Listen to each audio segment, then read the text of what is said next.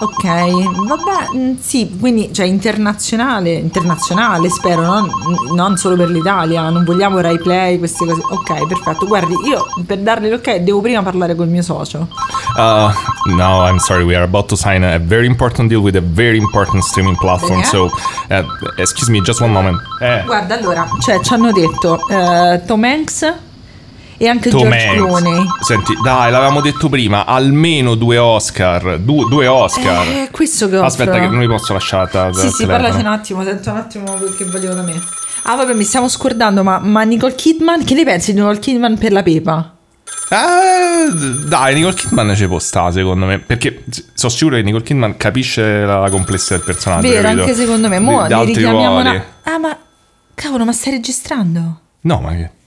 No, Eh no, ma questo è to- l'NDA, Daniele NDA. Eh, Vabbè, vabbè.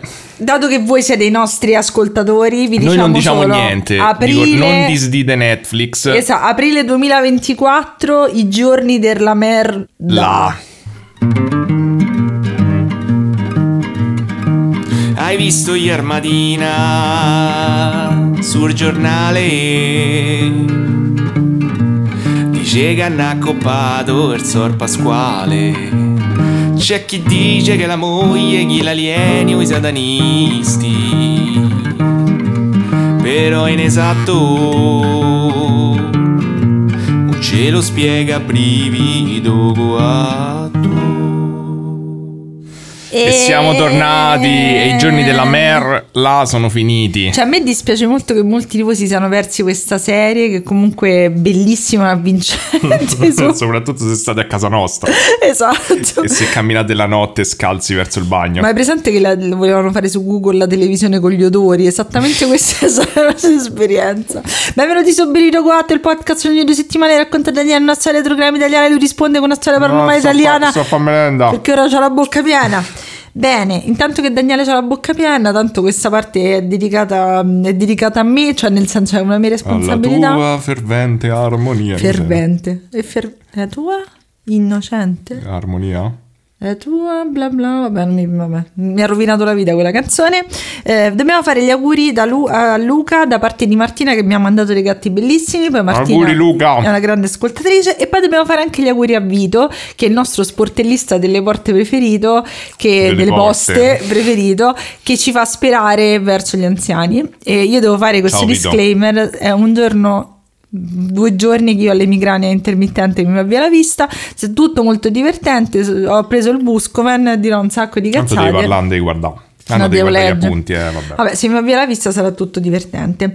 Però voi direte, ok, brivido coatto, grande qualità del podcast. Però noi questa Tutti settimana, tutti, questa settimana abbiamo- vi abbiamo chiesto, cioè uno dei miei sogni, ma penso pure il tuo, del- della nostra vita, è quello di avere una posta del cuore. Una posta dove voi ci dite cazzi vostri e noi vi diamo le soluzioni fantastiche secondo brivido Non è uno coatto. dei miei sogni, però so- mm, sono aperto. È un, è un bel sogno condivisibile. Quindi adesso, un po' nella parte mia e un po' nella parte tua, risponderemo ai vostri quesiti, al vostro dolore, vi daremo delle soluzioni fantastiche perché noi siamo delle persone molto sagge. Ma prima non c'amo niente da dire. Eh, no. No, vabbè. d- ah, domani, vita effettivamente non è... Ah, ve lo dico già, io spero che questa cosa non succeda anche nel weekend, ma da domani eh, in- impacchettano tutto il nostro palazzo e inizieranno sti cazzo Mm. di lavori, di rifacimenti delle facciate, per cui dovremo pagare una catafratta di soldi e quindi niente, prendetela così, Inutilmente. inutilmente, perché un nostro condomino è un, è un capriccioso vecchio boomer. Bene, hai finito di fare la merenda? Quasi. Finito? Eh, la merenda comunque è molto importante. Cioè, Oh, raga, devo, man- devo fare però pausa posso dire una cosa, cioè la merenda è, import- è la cosa più bella della giornata, cioè io la colazione è molto meglio. Io non la faccio perché non sono esperto, perché tu hai fatto merenda Ma hai copiato che prima. ti voglio la Eh, merenda. Mi hai fatto venire voglia di merenda, però tu sei riuscito a finirla prima di Sì, ma cominciare il perché io podcast. sono, io sono comunque un'esperta. Poi la mia merenda era più breve, la tua era più intensa. Pane fatto in casa, Daniele. Non è che ai pupili si danno queste merende a Mm. Le caso. Eh, invece io ti faccio il pane. Ma che pane ti ho fatto? Bene, mm, iniziamo con questi quesiti, Daniele. Hai finito di leccare varie cose? Mi metti in una cattiva luce. No, no, vabbè, cioè, non si sprecano le cose.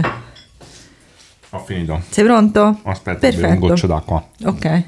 Madonna mia, che, che, che hai mantinians che sei. Comunque stamattina siamo andati al Quattro Fontane a vedere un film bellissimo e abbiamo pranzato con Elina e adesso lavori forzati. Vai. Bene, allora, vediamo le domande. Allora, ciao, ho 29 anni e sto Ciao. ancora cercando un lavoro.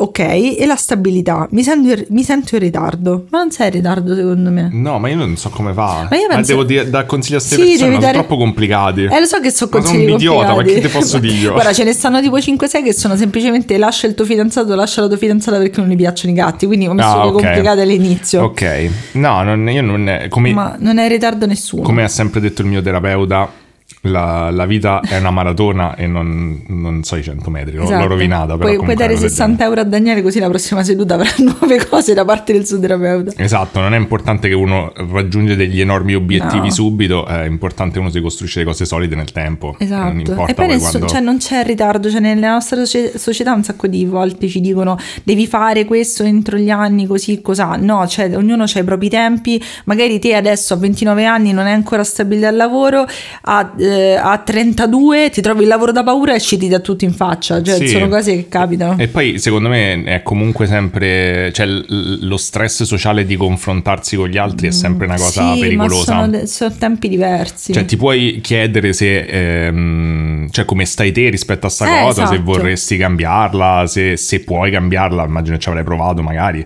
o se è una cosa che adesso vuoi fare, insomma, de- dipende molto dalle condizioni, però non entrare nel loop mentale di confrontarmi con quello No, che fanno no, esatto, cioè mai conf- a livello, secondo me a livello d'amore estetico, lavorativo, è inutile confrontarsi con gli altri, perché a parte che ogni volta le persone tendono a vedere gli altri come perfetti arrivati quando comunque magari L'erba soffrono. del vicino. Esatto, vabbè, eh, quindi questo abbiamo, ce la siamo portati a Basta, così è finito. va- Esatto, ci abbiamo tantissimo, andiamo, andiamo avanti. Ok. Poi abbiamo eh, eh, come posso spiegare, come spiegare alla propria famiglia che si vuole aprire un OnlyFans? Non glielo spiegare. No, bah, non glielo di perché io Ma dovresti perché glielo devi dire? Cioè, a meno che non c'hai esigenze Cioè- pratiche, se c'hai esigenze pratiche di dirglielo cercherei di evitare. Allora, guarda, io penso, è vero che OnlyFans una cosa che dicono è che tuo padre, tuo zio, quello- eh, oppure Sì, i parenti, quelli ricattare, è i parenti zozzoni che si scambiano le foto su WhatsApp, magari ti beccano. Eh sì, però poi dopo allora vuol dire, tu ci stavi però.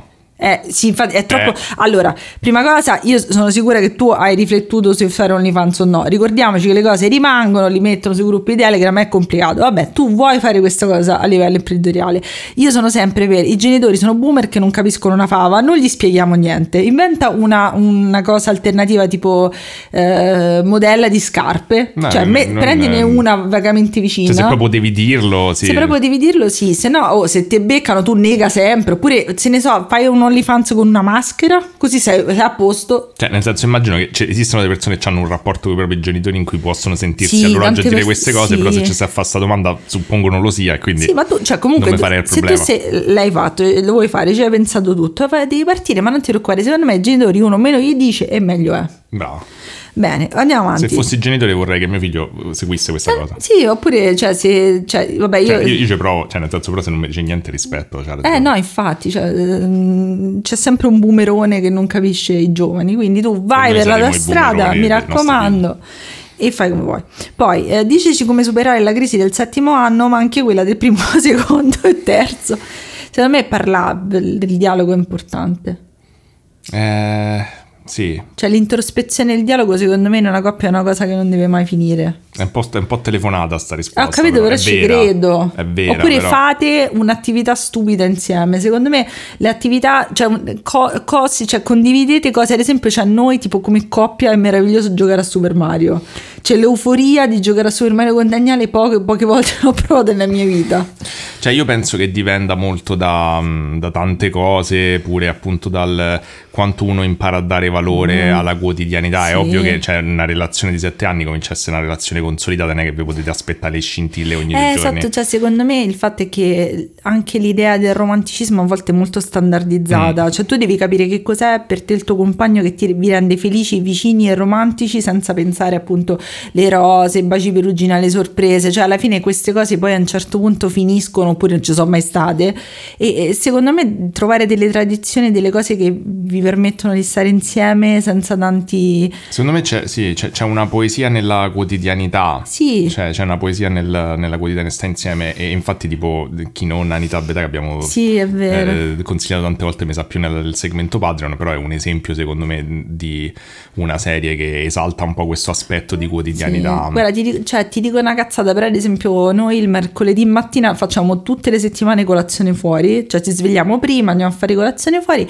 ed è un momento per noi che ci raccontiamo le nostre cose, andiamo avanti, però anche davvero trovare delle cose molto leggere, carine da fare e soprattutto coinvolgersi nelle passioni, perché a volte c'è un po' questa divisione, il fidanzato fa una cosa, la fidanzata fa l'altra, oppure anche tra persone dello stesso sesso, insomma qualsiasi tipo di coppia voi siate, però insomma di non dividere anche gli interessi, di coinvolgersi, secondo me è importante. Sì, e poi però sì è vero comunque sia la comunicazione è importante, non è facile come sembra, cioè è Eh, è complicato. difficile, ci vuole tanto lavoro. Sì, bisogna sapere anche se ci sono delle cose non dette, bisogna rendersene Esatto, conto, non sempre è fuori. facile. Fidarsi dell'altra persona, Fidarsi. quello è importante. Allora, ci chiedono, dopo una grossa delusione di 5 anni non riesco più ad aprirmi con i ragazzi, che consigliate? La delusione è il passato. Ok, secondo me la delusione Mm. Sì, è il è passato. giusto, questa è la tua rubrica, comunque è il tuo sogno. Non lo so, non lo so, per- io, io poi vado con la perché sono molto sicura del, Vai, cioè, la, la mia rubrica. Allora, la delusione è il passato. Sì. Adesso quella delusione è successa, poi cinque anni fa, probabilmente le tue cellule sono tutte cambiate, No, non è neanche più... sette anni. Vabbè, tra due anni poi hai, hai, hai Comunque i svoltato. neuroni non cambiano. Vabbè, no. Vabbè, comunque è già- quello è successo nel passato. La delusione, le persone stronze ci sono dappertutto, però appunto secondo me di- devi, devi lasciarti questa cosa alle spalle e dire che ed esporti, capito?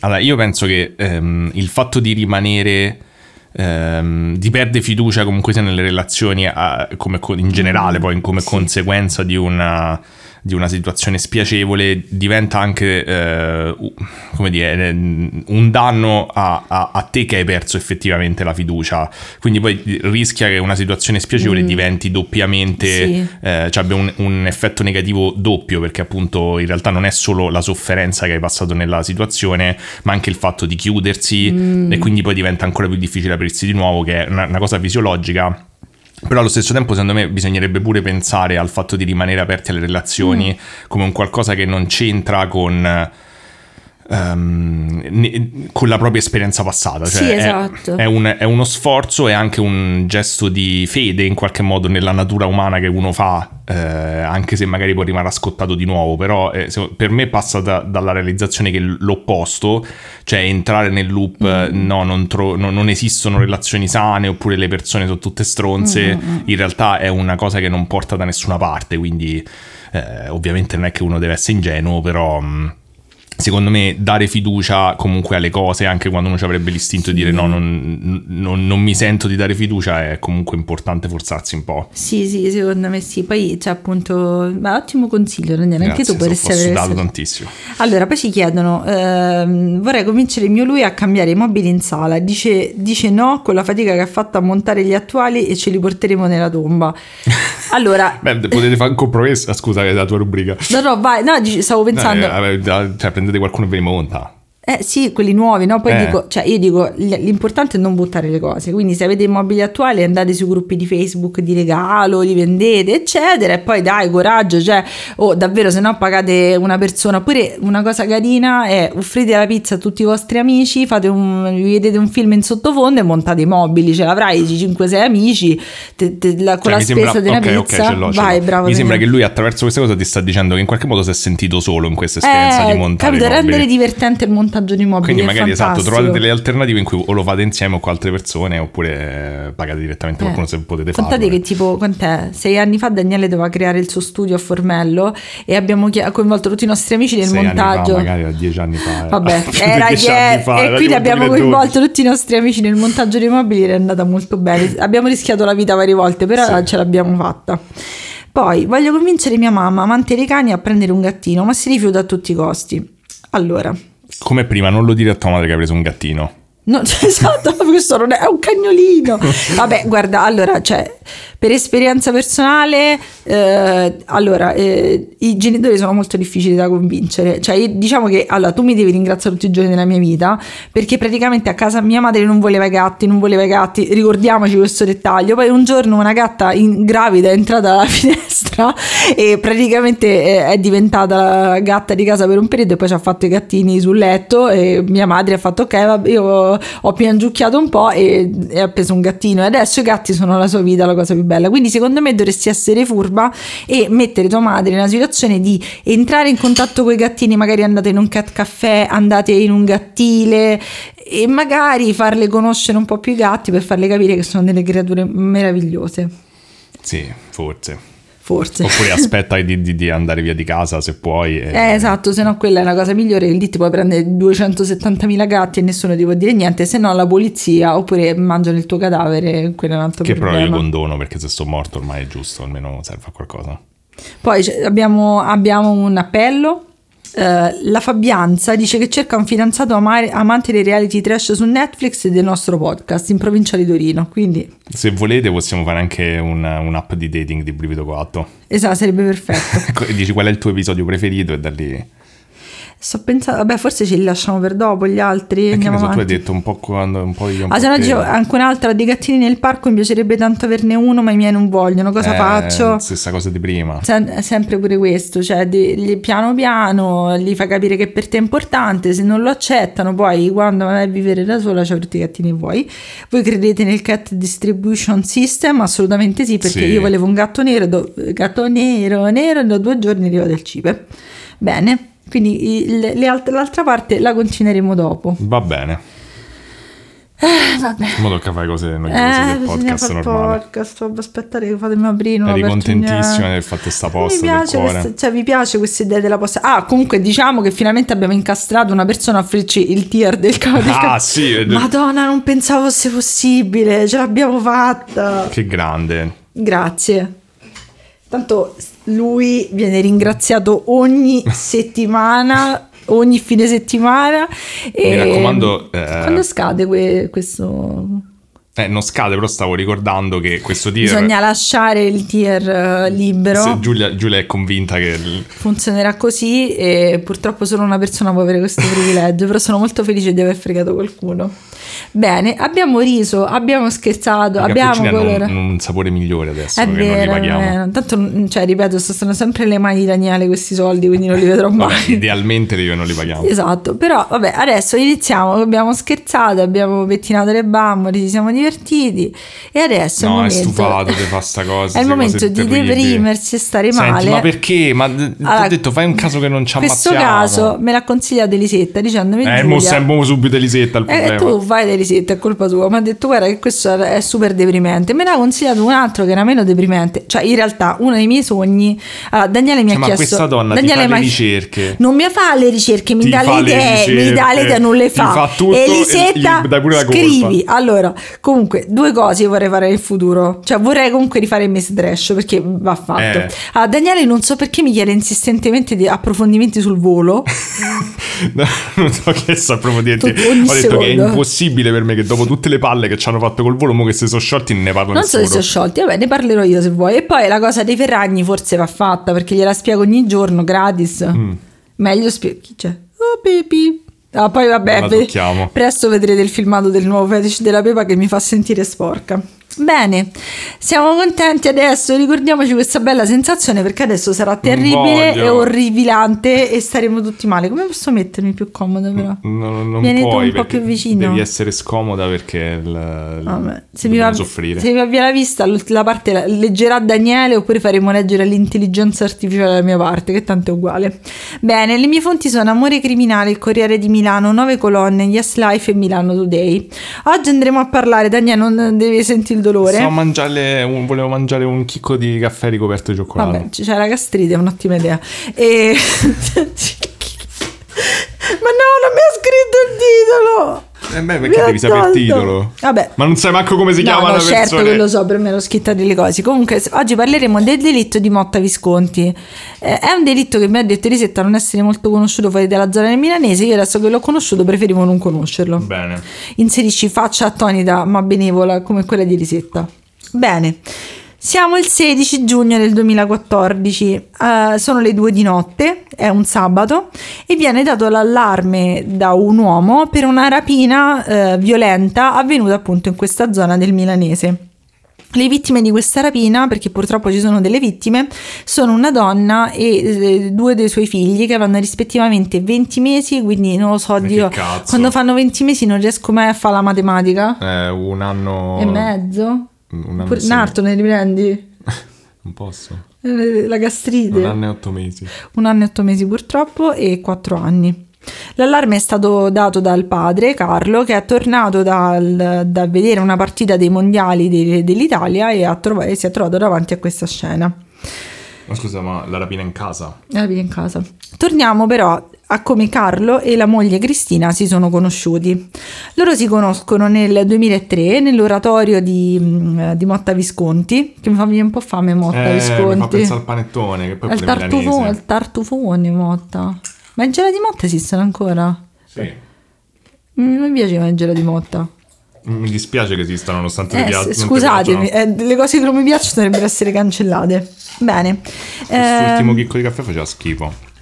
È un po' hit and miss questi chicchi di caffè. ma te l'hanno regalati Eliana che ci sta ascoltando e ti Oh, dici una- che non è buono il caffè. sono che- buonissimi, altri sono un po' strani, Vabbè, ma poi è colpa dei chicchi di caffè, mica di Secondo me Eliana. ne ha, ciucciati alcuni e li ha rimessi dentro, sono quelli meno buoni. Vabbè, la capirei.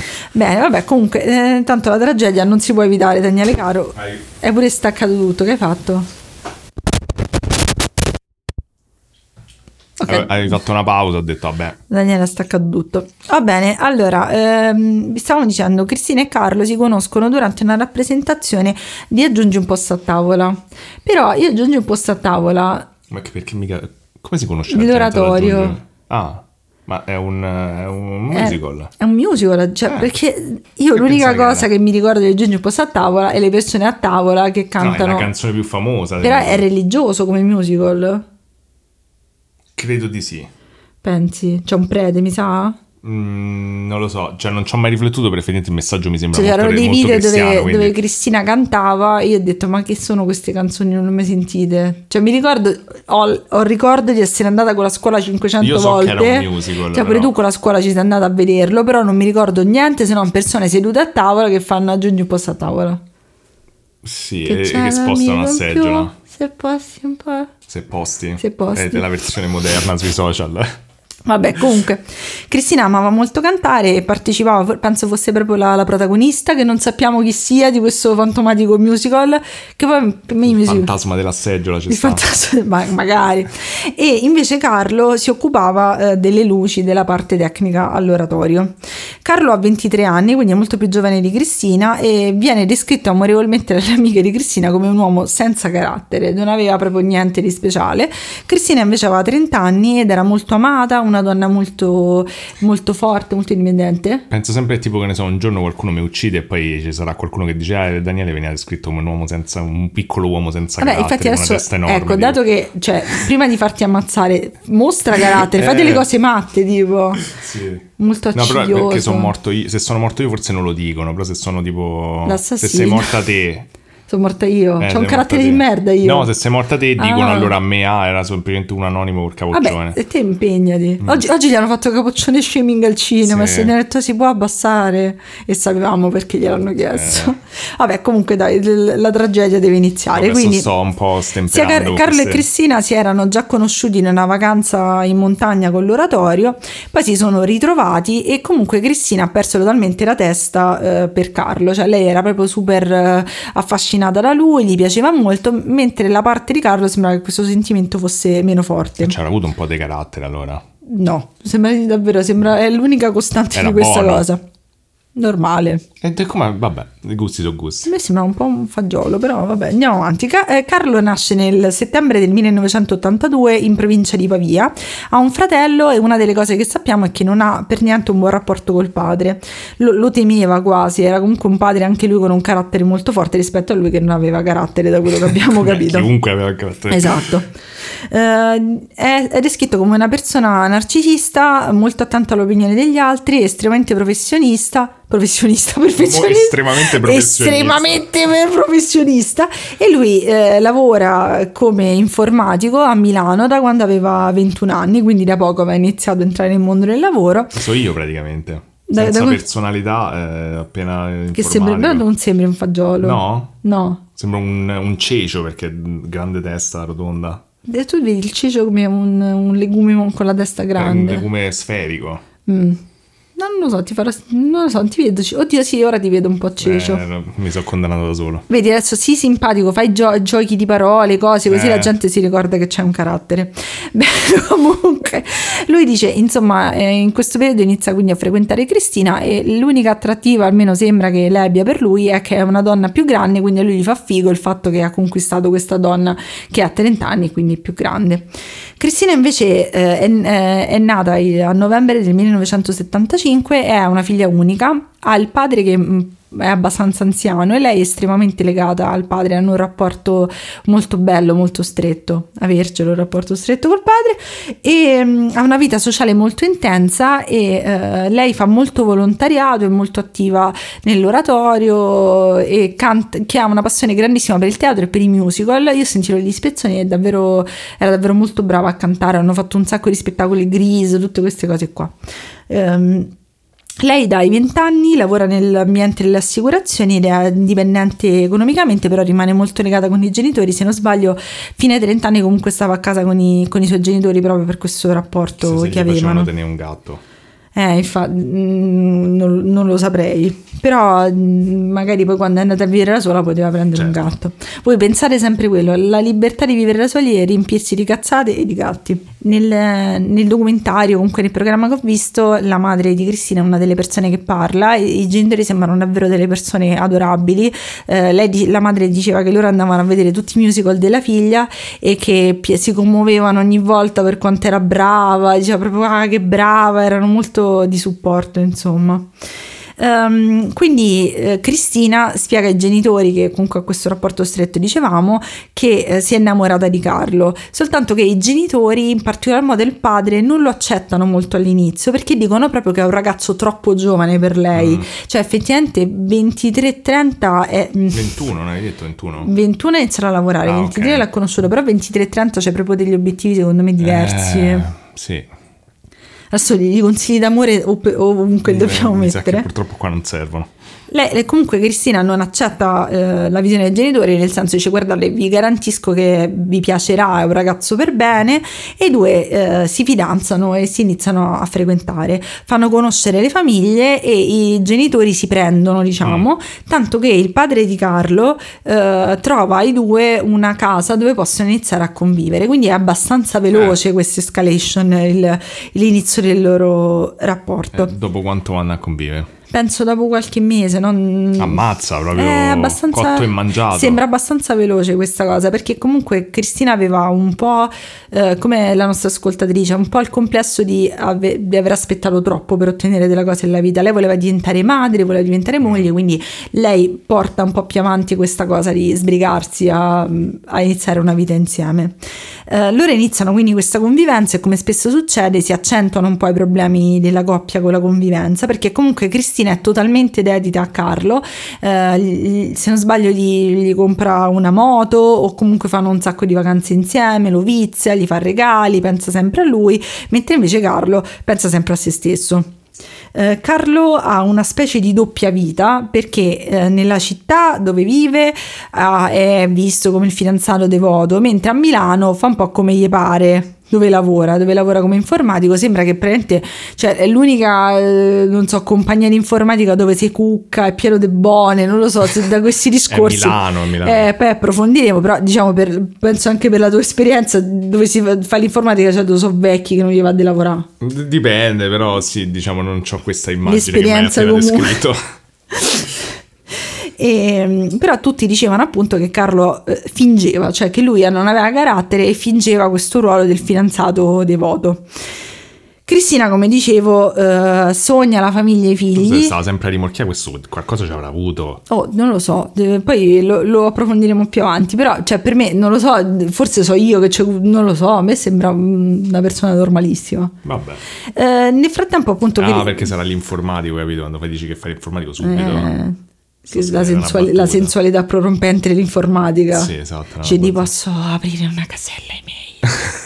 non lo so. Posso configurare il tuo server SMTP? Esatto.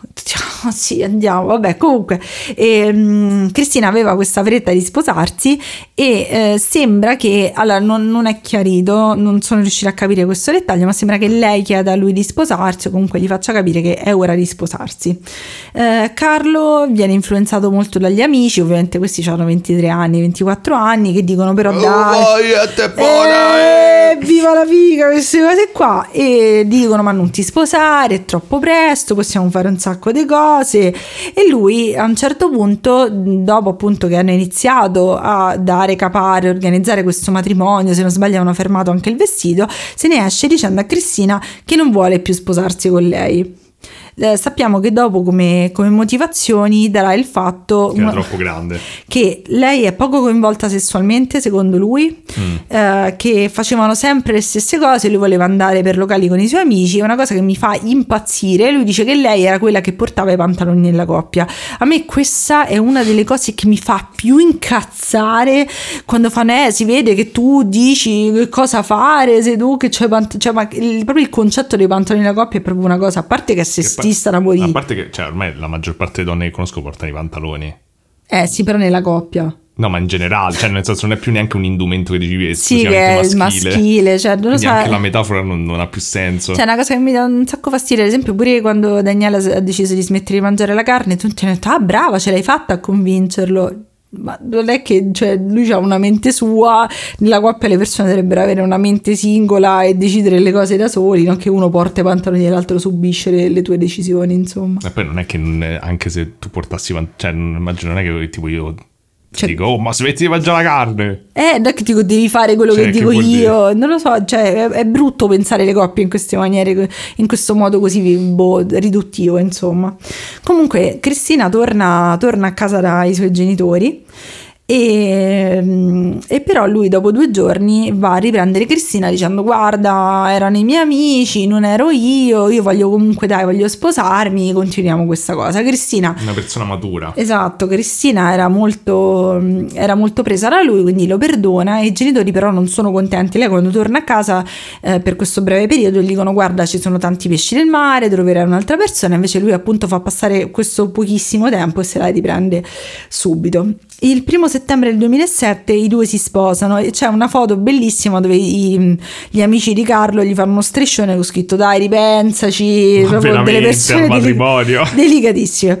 Eh, dopo circa 5 anni da questo matrimonio arriva la prima figlia della coppia, quindi c'è la prima bambina e eh, comunque loro come famiglia vengono visti proprio come la famiglia del Molino Bianco, come meravigliosi, come molto, esatto, come molto insieme, eh, però eh, sappiamo che Carlo si descriveva come un ottimo padre ma un pessimo marito perché sappiamo proprio che per questa sua doppia vita a Milano lui aveva molte storie extraconiugali con delle sue colleghe. Questa vita da informatico folle. Esatto, questo informatico sexy, no? Vengo pericoloso. A configurarti l'SQL, serve SQL.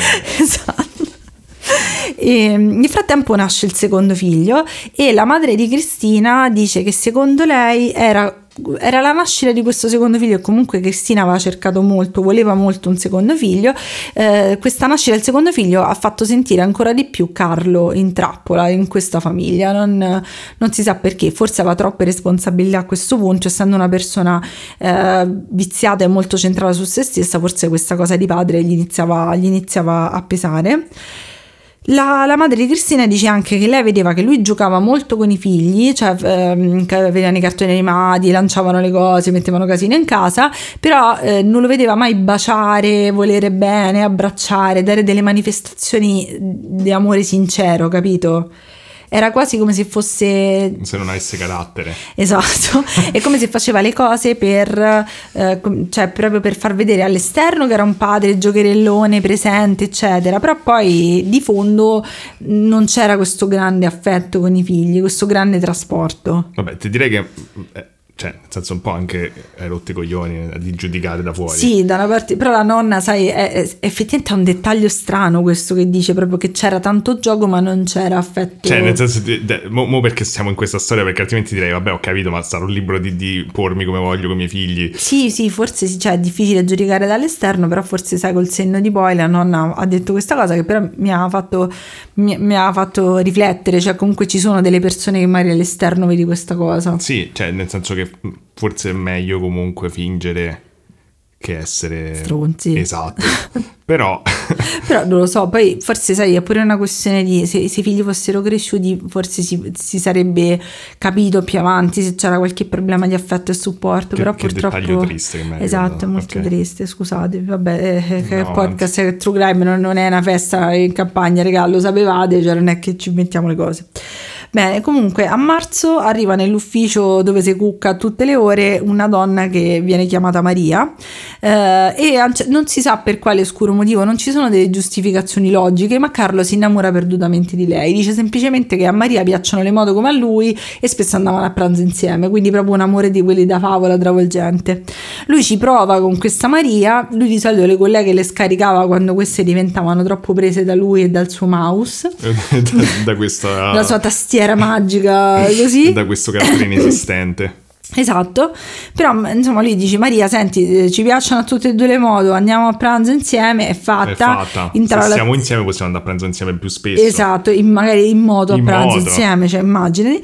E però que- questa donna gli dice guarda no, perché io ho un compagno che non voglio tradire eppure te sei sposato. E lui non si sa perché il mondo gli crolla addosso, cioè lui era ossessionato da questa Maria, pensava sempre a questa Maria, che secondo me è davvero un pretesto questa cosa, Eh, però lui quell'interesse sembra quasi crescere perché viene rifiutato da- da- da questa donna.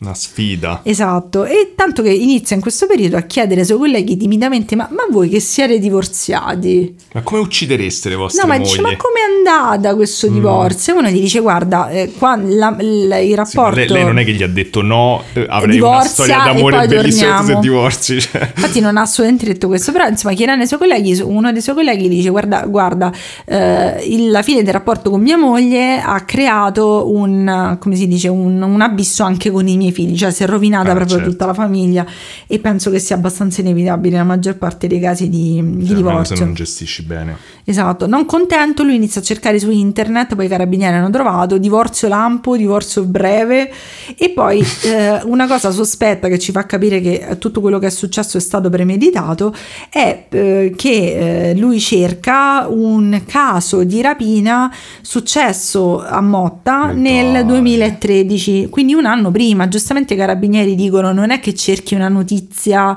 Dell'anno dell'anno prima, prima. e in, questo, in questa rapina era mm, coinvolto un coltello. Quindi capiamo che c'è qualcosa che non va.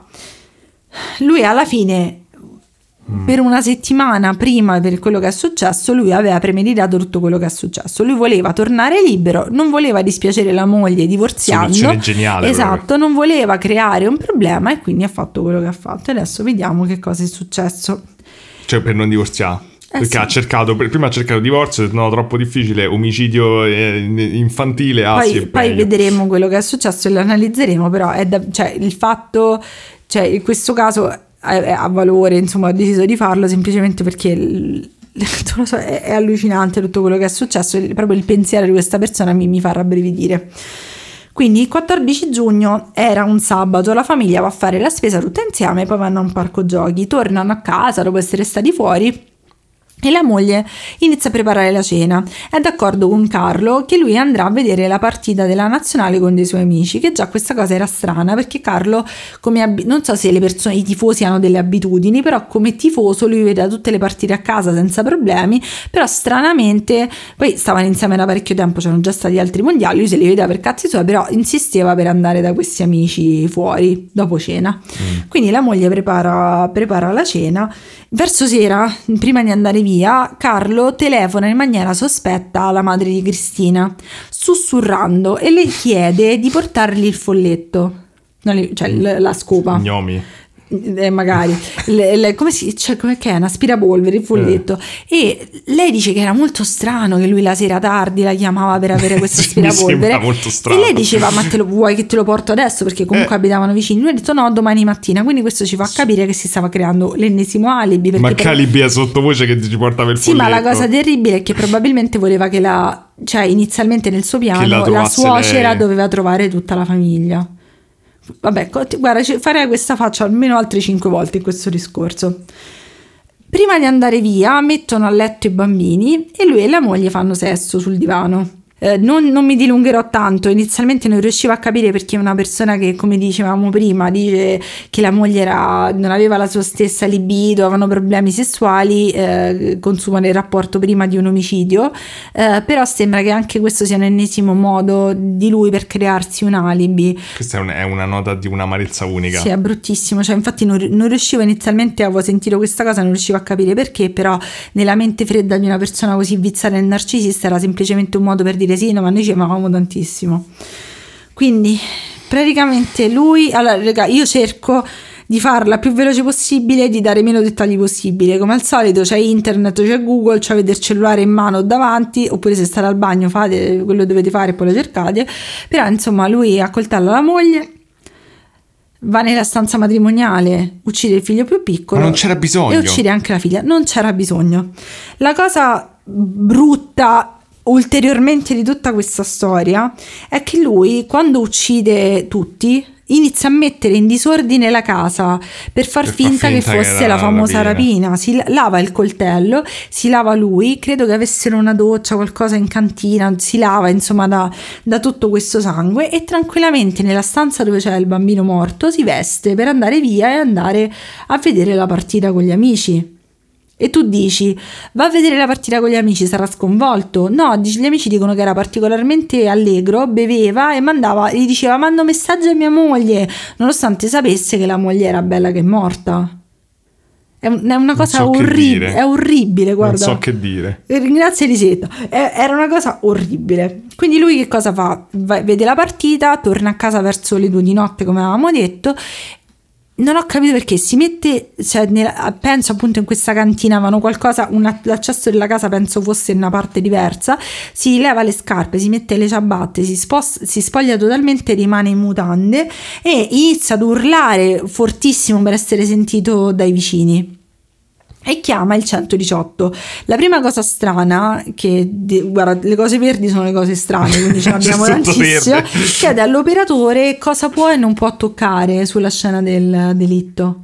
Ma come che se già, tu, cioè, tua moglie eh, che già è una cosa non è strana. la cosa a cui pensi. Sì, ma entri... Ma mi scusi, per non intralciare i vostri lavori eh, mentre trovate il cadavere di mia moglie, cosa posso Sì, vabbè, la, posso, la, la, cosa strana cosa posso piangere? Poi la cosa strana è che lui comunque nel, inizialmente quando è stato sentito ha detto che è corso ad alzare la testa della moglie e vedere se era ancora viva, però insomma non sembra una reazione logica, insomma, per quello che ha fatto. Nel frattempo disperato chiama il padre, però i carabinieri subito notano qualcosa di strano, cioè notano che la sua era una performance attoriale, cioè che lui si sforzava tantissimo di riuscire a piangere e un'altra cosa che notano è che lui si mordeva le mani. Cioè, Letteralmente. Sì, si mordeva le mani e si sono resi conto dopo che probabilmente stava cercando di crearsi delle ferite sulle mani per creare un ulteriore alibi. Che cioè che magari aveva toccato qual- i corpi. Sembra che si volesse creare queste ferite sulle mani. Ma che cazzo di senso ha? No, vi giuro, non ho capito. Se voi avete approfondito la storia, però insomma sembra che lui sia, avesse questo accanimento con le sue mani, che loro hanno interpretato in questo modo. Io pensavo semplicemente stava completamente impazzendo.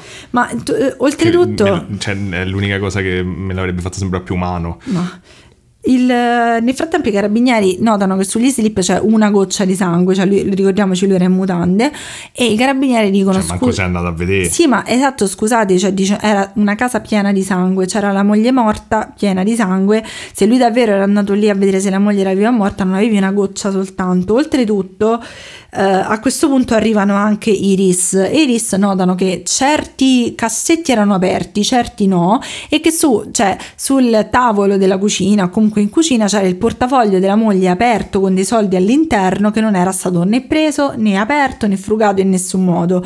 Non Scusa, c'era assolutamente. Esatto, però meno male che era un deficiente. Sì, però cioè, completamente folle. C'era, non c'era segno di, di, scasso e nel frattempo i carabinieri cercano di isolarlo, cioè lo, lo mettono su subito nell'ambulanza e se lo portano immediatamente in caserma. Lui rimane un giorno in caserma e un'altra cosa che ha fatto ghiacciare il sangue ai carabinieri è che lui sorridendo come se non fosse successo niente chiede una pizza intera per pranzo. Mm. Cioè tipo vabbè, ah, ah, una bella pizza eccetera. Vabbè, ma sti sorrisi, queste cose sembrano proprio che era sociopatico. Era proprio comunque. impazzito. Cioè, sociopatico nel senso mh, omicida. Eh, mm, nel frattempo lui sta tutto questo giorno con i carabinieri e a un certo punto loro dicono che si rendono conto che lui è pronto a confessare ed effettivamente confessa. La cosa difficile è che il padre di lui eh, era presente, comunque era nel era nel, nella caserma. E lui ha, ha, avuto già il padre, il padre il difficile compito di dire alla madre di Cristina che tutta la famiglia erano tutti morti. E poi deve dire che suo figlio è colpevole di aver ucciso tutta la famiglia. Bella e il giornata. padre stesso proprio si, dis, si distacca completamente dal figlio e dice io lui deve solo morire. Io non sarò contento finché mio stesso figlio non muore Bellissimo! Evviva! Uh, inizia il processo e la, e la, parte del processo importante è semplicemente non dire se l'ha fatto o no, ma se era un raptus o era qualcosa di uh, premeditato. Mi sembra che possiamo già rispondere a questa Ovviamente domanda. era premeditato, tanto che comunque viene, lui viene, se non sbaglio, nel 2015-2016, viene mh, condannato all'ergastolo e uh, doveva avere un appello nel 2017. Lui rifiuta l'appello, dice ok, per me va bene così, ormai la pena è quella, l'ho fatto io io mi tengo mm. almeno questa cosa, mm. mi tengo la cosa dell'ergastolo. Nel, 2000, nel 2020 in carcere si laurea, ma non no. in giurisprudenza, no. ma in filosofia. Ah, Nel frattempo mh, ho trovato su, su, uno dei siti che ho consultato una, una, psicologa che ha fatto un attimo un'analisi di, di quello che è successo, di cosa gli è passato per la testa e la dottoressa Spagnuolo dice che secondo lei è um, un uomo che si comportava anche come abbiamo potuto constatare noi, come un bambino viziato, dove lui non ha fatto que- questo omicidio, non ha compiuto questo omicidio per odio, per amore, per nessun motivo, ma semplicemente per, per il proprio tornaconto e per diventare libero, un ragazzino, per avere le sue storie. Dice che secondo lei è proprio il ma risultato. Il non era la stessa soluzione più esatto, semplice. Esatto, però cioè, per lui era più logico distruggere eh, non tutto. mi sembra solo la conseguenza di un bambino con una. Esatto, con una freddezza incredibile. Scusi, signora Spagno, no, dottoressa no, ma Spagnuolo. anche questo ovviamente, cioè, diciamo che ho tenuto le parti più, mh, cioè, di cose che già non sapevamo, insomma. Però, ehm, secondo lei è il risultato proprio di una società dove le persone eh, non riescono quasi ad avere un rapporto e un coinvolgimento con i figli, non riescono ad entrare in contatto con i figli, spesso e volentieri gli danno i cellulari, i tablet e le cose e creano dei figli che a loro volta hanno dei problemi a gestire la propria emotività, perché è davvero, cioè, è davvero allucinante che per lui fosse meglio compiere un omicidio che semplicemente iniziare una causa di divorzio. Lui diceva, eh, non volevo dispiacere i miei genitori, eh, ma gli è dispiaciuto Che cosa pensi che... Cioè, ma che cazzo Dai, di logica è, è? Era un delirio, però, cioè, per questo non mi torna tanto sta tesi. Era, era una persona sì, ma delirante. era, sì, ma era, era, è un delirio allucinante, nel senso che oltretutto la freddezza del vestirsi nella stanza con il bambino, distruggere la vita, distruggere la vita ai nonni che avevano i nipoti, alla moglie, semplicemente perché? Perché tu volevi farti, eh, ti eri invaghito di una donna che oltretutto neanche probabilmente ti ricambiava. Eh. Per fare cosa? Per fare il Latin lover, per vedere che tu potevi avere qualsiasi donna possibile, che oltretutto poi pure la Sta moglie... poraccia era meglio, cioè tutto perché questa gli piaceva nei modo, se no magari manco sarebbe successo Eh, ma poi niente. oltretutto, cioè, la moglie si dicono proprio che era una donna presente, era molto, era molto vicina al marito, ma comunque già per vario tempo l'aveva già tradita costantemente.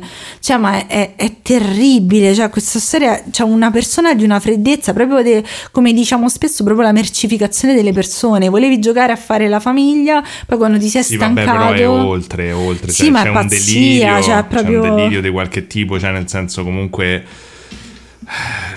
cioè a- arrivare ad essere così tanto scisso da uccidere a coltellati i tuoi figli Ma non, rie- cioè, Cioè- non, non, riesci, cioè, effettivamente questi sono quei casi in cui non riesci proprio a comprendere a livello proprio, cioè, cioè che cazzo riscatta nella mente, Sì, cioè, hai cioè- distrutto la vita di, di- di tantissime persone. Sembra comunque che hai, com- cioè, hai completamente rimosso la componente empatica dalla tua vita, anche se poi a- appunto cioè, dici ho fatto questa cosa perché non volevo fare dispiacere ai miei genitori. Cioè, Sì, ma cioè, so, che gli ammazzi Non le... riesco proprio a capire, è una follia. Cioè, lui diceva appunto anche questa psicologa che lui semplicemente vedeva tutto come un ostacolo, cioè lui voleva eliminare gli ostacoli, si sentiva in una gabbia, voleva distruggere questa cosa e andare avanti. Però è proprio, cioè, Sì, però se, cioè, la cosa che non mi torna è che come se fosse stato questo il punto e i suoi ragionamenti fossero stati lucidi, il, il no, no, divorzio era la cosa più ma semplice. no, ma di lucidità qui non c'era Eh, niente. cioè, nel senso, il problema è perché non era lucido, però per me la domanda. Perché poi il fatto che lui abbia deciso di fare questa cosa per liberarsi dalla situazione, ok, però cioè, il vero problema è come cazzo ti viene in mente. Ma come ci arrivi? Cioè, Eh. riesco, cioè, nel senso, se- cioè, spesso nel true crime i casi, tra virgolette, più sto facendo 1200 virgolette, se magari c'erano degli abusi in famiglia e poi tu arrivi ad abusare a tua volta, dici ok, po- Vabbè, dal punto di vista psicologico capisci che c'è sì, una causa qualche- esatto, da qualche parte nella mia mente ci posso arrivare, ma io vi giuro in questo caso non ci arrivo, cioè proprio non ci arrivo, non riesco a capire che cos'è, cioè erano degli oggetti, i tuoi figli, la tua famiglia, era qualcosa con cui non avevi per niente un coinvolgimento, a parte che nessuno ti punta una pistola alla testa e ti dice fai una famiglia, diventa padre, fai questo, perché alla fine se- secondo me il discorso che lui ha fatto su Cristina, dicendo che portava i pantaloni eccetera e si annoiavano, cioè non è che Cristina ti ha obbligato, tu sei una tua Ma infatti- persona, se tu non volevi non ti sposavi. Però quello, cioè, la, la cosa assurda è che mettiamo che tu sei una persona così tanto di merda che puoi uccidere i tuoi figli eh, in fasce senza nessun problema. Madonna. Comunque dovresti sapere che questa cosa di solito ti porterà al carcere. Eh, esatto, cioè, Invece ma... lui proprio c'aveva sto delirio per cui neanche questo aspetto capiva. Eh, ma probabilmente per questo dicono appunto che c'aveva de- dei tratti narcis- narcisistici Sì. della personalità, che lui pensava che lui era Sì, figo, cioè un era... delirio di onnipotenza. Esatto, un delirio di onnipotenza, che poi cioè, nel senso non è che io voglio dire eh, che c'è un buon modo di premeditare un omicidio, ma di certo... No, però, però nel senso che c'è quello che voglio sottolineare è che c'era proprio qualcosa nel suo ragionamento di folle, che non era semplicemente sono una persona, eh, cioè so- sono una persona disumana che non ha problemi ad uccidere i miei figli, ma è proprio che il suo ragionamento non funzionava. No, no, ma è proprio una... Cioè, mh, Cioè, se- sembra appunto un aspetto di follia, di completa scissione dalla realtà, non era solo una cosa incre- atroce. È una cosa incredibile. Infatti, cioè, quando ho approfondito tutta la questione, cioè, proprio sono rimasta. Non lo so, cioè, mi ha fatto proprio rabbrividire, è terribile, ma soprattutto proprio per il fatto che, perché sei un- una persona davvero vuota, eh, hai distrutto tutto perché a te non serviva più. Cioè, è come cambiare l'iPhone, lo prendi, lo butti, l'hai pagato 1000 euro due mesi prima, te ne prendi un altro. So, continuo a pensare dal tuo racconto che c'era proprio qualcosa che non andava a livello più profondo. Ma la cosa Cioè, era una strana- psicosi di qualche tipo. Ma perché... la cosa strana è che, cioè, ovviamente non, non è un caso conosci- conosciutissimo, insomma, rispetto ad altri, però il fatto è che non tutti dicevano semplicemente che lui era molto finto, era molto trattenuto, era molto vuota come persona, però non è che ci sono state delle testimonianze di qualcos'altro, proprio che anche le amiche della moglie dice proprio che non lo conoscevano. C'ho l'impressione esatto che noi non abbiamo un quadro completo perché comunque Eh. sto, sto fatto che lui fosse così Latin lover, cioè dai, tu- tutte ste donne insomma non è Ma la possibile. cosa strana è che pure le amiche di Cristina dicevano: Però io non, non so questo come riuscivo a cuccare Eh, così perché secondo me tanto." un'altra vita che non nessuno... Cioè, forse davvero c'è questa promiscuità nell'informatica che noi non conosciamo, sono dei baccanali a base di Eh, ti, ho Windows. nasco- ti ho nascosto varie cose. eh, lo so, bacca con Windows, fate mettere le cose con Ubuntu, vi arrabbiate tutti, vabbè, Esatto. bisogna, ah, bisogna farsi- la nuova versione di Ubuntu. bisogna farsi quattro risate da questa cosa, perché ma tanto è colpa mia, quindi che vi devo dire? Però dico che comunque secondo me è possibile che ci fosse una, una dimensione anche magari della maschera che lui indossava che non si vedeva da... cioè che le persone coinvolte in questa vicenda non vedevano Perché perché, non sappiamo i colleghi. Eh, non lo so, cioè, però dice proprio che c'era questa doppia vita dove lui era completamente diverso da una parte e Eh. dall'altra. Cioè, a me sarebbe interessato di più approfondire queste cose. Poi ho cercato comunque parecchi articoli, parecchie cose, ma non c'erano dei grandi approfondimenti. Però, eh, effettivamente, cercando c'erano anche gli psicologi che si sono pronunciati. Che dirvi? Possiamo pure chiuderla qua per me. Bene, andiamo avanti a rispondere alle domande perché così almeno ci facciamo finta che va tutto bene. Vado avanti? Eh sì, mi devo un attimo riprendere, scusate, vi risponderò probabilmente un po' male, vai. Il mio gatto mi caga addosso ogni volta che fa le fusa, solo con me.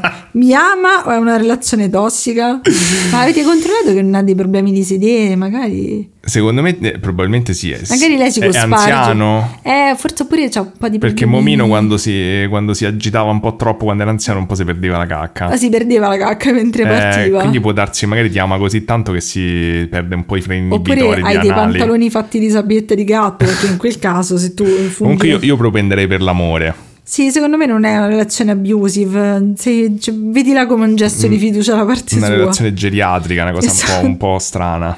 Il mio ragazzo vuole prendere un border, un colli barbuto pelosissimo. Come resistere?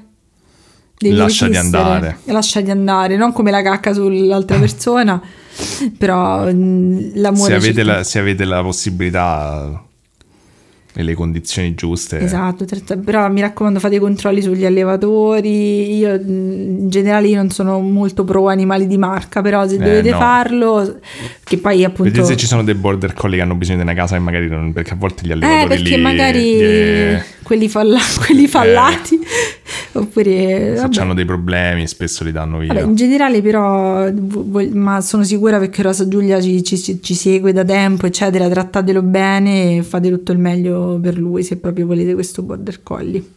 Mm, Non so quali sono i border collie, devo essere onesto. Non è Lessi. No, scusa, colli, dice colli, cerca colli barbuto. Forse è un tipo di persona. Oh, Bellissimo. Ma non è, non è quello della Serenetta, quello, questo era molto celebre questo cane. Mm, bello. È un po' quello del Alberto. Razzacani.com Sono i peli sono Male in mano. rassistenti, minchioli. I peli sono resistenti, morbidi e ruvidi. Ah. E il sottopelo fitto ma morbido. Ah, sembra un cane molto morbido, devo dire molto affascinante come Bello, bello. Oddio, ci leggo da qua, ho letto un terrone affascinante. Un, teno- un tenerone affascinante. Bene. Io ho letto un tenore Un affascinante. tenore aff- eh, perché se, se se lo do al volo, volo. c'è dei problemi. Bene, qui questa è una domanda per te. Mm. Eh, Simona ci chiede: è possibile cambiare lavoro dopo i 30 anni per programmazione di videogame, no laurea? E Sì, se tutto è possibile, però è, cioè, sicuramente è un, eh, un lavoro che richiede un sacco di competenze specializzate, quindi ci vuole tempo un po' per sì, farsene. magari però- puoi iniziare con dei giochi più basic, immagino, mi sto inventando tipo match 3, giochi per cellulare più basic e poi fai una scalata. Sì, sì, cioè, sì, comunque diciamo che nel settore bisogna lavorare molto da soli, cioè nel senso che è una cosa che le, le competenze le acquisisci principalmente da solo, è difficile trovarle, anche perché, ah, vabbè, quando ho cominciato io non esisteva praticamente nessuna scuola che ti insegnava a farlo. manco computer. Vabbè, non esageriamo. Però adesso ci stanno molte più università che fanno corsi sì, specializzati, magari fai eccetera. un, però... eh, puoi fare un corso. Però diciamo che comunque se ti rimbocchi le maniche e ti metti tu a studiare e soprattutto ti fai un portfolio magari Sì. da sola ehm, che dimostri che comunque hai già certe competenze che hai fatto nel concreto delle cose, quello è una delle cose che secondo me vale di più. eh, Poi là, se, la- se- se- penso che il vostro settore sia un settore dove devi, man- devi mantenersi sempre aggiornato, devi cercare di capire le tendenze. Poi comunque in Sì, Italia... poi no- non so, ha scritto se voleva fare programmazione oppure... No, non, non ha detto, però se, se vuoi Eh, consigli se- extra scrivici. Sì, sì, No, comunque, programmazione di videogame, no Eh, laurea. la programmazione in particolare appunto dipende se c'è già esperienza con la programmazione, perché se ce l'hai già, sì, se, se no è un po' complicato. Vabbè, scrivi se, se vuoi altri... Se Però tutto è possibile, te- se, se- se te ci metti la puoi fare. Sì, se, se vuoi farlo lo puoi fare. Non è la cosa più facile. Però la laurea non serve, magari ti fai un corso... No, la laurea, cioè comunque comincia, cioè la laurea lascerei perdere a questo punto. Ma poi io ho visto un sacco, cioè comunque nella programmazione anche dei corsi di base ti possono dare un via e poi tu ci metti del tuo, non è facile come mestiere, però iniziare in questo modo. Sì, sì, sì, il problema è che la, eh, l- cioè, la programmazione videogiochi è uno degli aspetti un po' più complicati, quindi... Poi abbiamo un'altra questa domanda d'amore che ti farà battere il cuore. Siamo Mm. amici, ma baci, abbracci e penso, penso di essere ricambiata. Come faccio a esserne sicura? Chiediglielo. Fine. Hai detto che era per me, hai risposto te. Scusa, oggi sono, sono così, vai. no. Allora, no, non devi chiederlo, dovete Come no chiedere? No, no, allora dovete passare un po' di anni a, a guardarvi da lontano così ogni tanto, tipo scambiarvi degli sguardi ambigui. Sì, vabbè, ogni sa- volta che tipo sembra comunque sia che per Ah, che, no- che uno sta per dire qualcosa, poi qualcuno vi Eh. deve interrompere. Se no, se gli esce il sangue nel naso vuol dire che ti ama. Come gli anime. esatto, no, quello non è detto, quello perché solo il personaggio, Il eh, il comic relief Mm. gli esce il sangue dal naso, no, dovete, dovete essere sempre interrotti quando state per finalmente trovare il coraggio di dirvi i vostri sentimenti, Tra fino a che un giorno, Tra quando... 15 anni. No, 6-7 anni, quando lui a, a un certo punto ci sarà un'occasione in cui non vi potrete più vedere, lui a quel punto sarà costretto a dichiarare, a dichiarare il suo amore. Ah, senti me. Come si, chiama, come si chiama in giapponese il loro anime? Eh, non lo so, non lo so. Mi sono reincarnata in una macchinetta di, di bibite, come si chiama quello? Vabbè.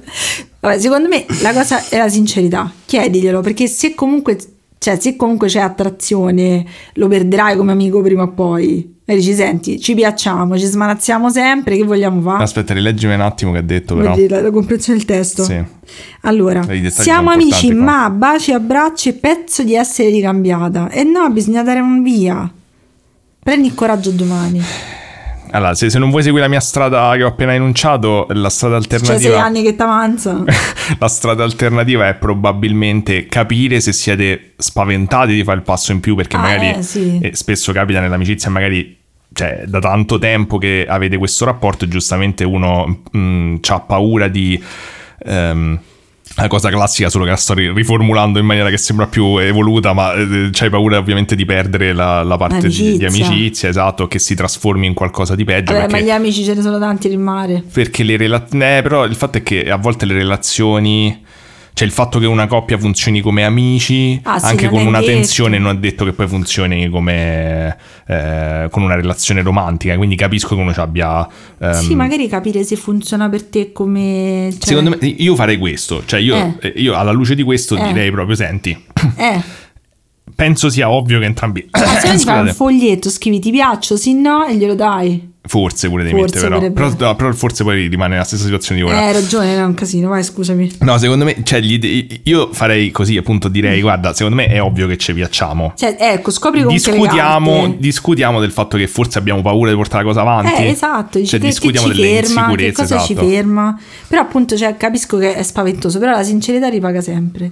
Io e te siamo stati amici per tre giorni. Dipende, sei la stessa persona che dice che bisogna mentire Ah, ma io, costantemente. allora, no, io Quindi detto- ora questa cosa che hai detto Ah, è una bugia oppure no? Eh, non, non posso dirlo. Bene. Questa è la cosa più facile del mondo. Al mio ragazzo non piacciono i gatti, io adoro i gatti, che faccio? Lo lasci?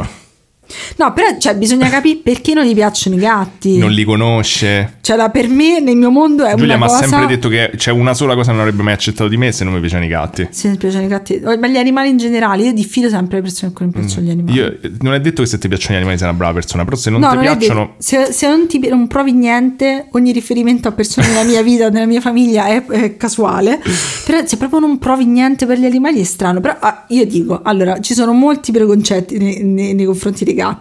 Se- anche qui, io dico a tutti, andate al gattile, fatevi una passeggiata. Secondo me perché lui magari ci sono delle persone che hanno paura perché hanno gli artigli, soffiano, oppure pensano che i gatti non sono affettuosi, ma i gatti sono come le persone, gli amici, tutti. Ognuno ha un carattere completamente diverso e poi il gatto dipende da come lo cresci. Cioè se tu sei uno che gli urla in faccia ai gatti, anche questo è una cosa, mm, vabbè, eh, se tu sei uno che mette ansia ai gatti, sei ansioso come persona, avrai un gatto ansioso. Se invece cioè, crei un bel ambiente rilassato, così. Sì. E se poi non lo capisci lo lasci. E se poi proprio cioè, lo porti al gattile con tutti i gatti tutti un po' stortini che gli fanno le fusa, gli si mettono addosso, lui dice che palle, puzzano, dici basta. Dici, vabbè. vabbè, senti, vai, vai, così spero che non se convive, gli butti tutti i vestiti Buona strada e tutti dicono sì, c'hai ragione, oppure lo porti a forum.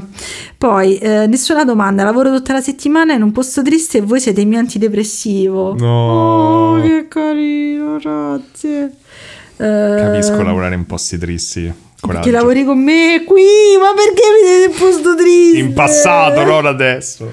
Poi ci hanno detto manifesto più contributi. Anche se i miei lavori ovviamente erano pieni di, di donne, scusami. Eh, cui vabbè, vabbè. L'unica cosa che tirerei fuori dalla... Conta quando ti assumono in una compagnia informatica ti danno i preservativi. Subito te danno proprio un Si cestino. tromba come gli ossessi. Cioè, infatti l'unica cosa che ho tratto dalla, dalla tua storia è che se sei una donna non devi mai dire che ti piacciono le moto. Mai. Esatto. Anche mai. se ti piacciono, non, No, no, devi nasconderlo. È terribile questa cosa. Ecco, scusa, dicevi? Poi ci hanno chiesto di avere più contenuti del cibo e della pepa. Ho messo le foto delle sisiette del cibo. rimasta malissimo che non avete commentato. io, capi- cioè, io capisco allora. Io ho capito che i nostri ascoltatori si dividono in due. Mm.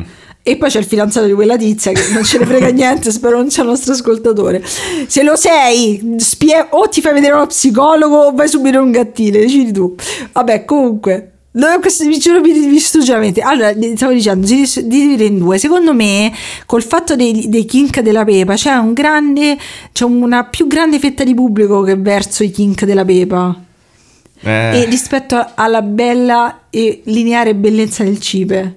ah, perché un tempo era tutti. Allora, secondo me perché la Pepa c'ha il, il fattore mistero. Perché Sì, per tanto tempo non l'abbiamo fatta vedere, poi è un po' strano, non si capisce un cazzo di quello che fa.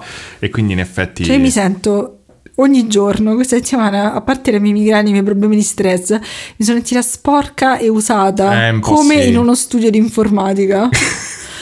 Io quella gatta Gli mi crea a dei problemi, però sto pensando che que- questo nuovo kink lo dobbiamo far vedere, però devo capire come fare l'angolo per far vedere che cosa succede in quei momenti. È difficile perché bisogna, un- bisogna riprendere da un angolo preciso. Esatto, vabbè, comunque il cibo, il cibo è diverso perché il cibo è, è proprio la- è l'amico di tutti, è Bud Spencer, secondo Sì, me. sì, e la Pepe è Terence. Hill. Non lo so. Sì, secondo No, Terence Hill è più simpatico. la Pepa è un po' malvagia. La Pepa è una Yandere, secondo me. Sì, pure secondo me.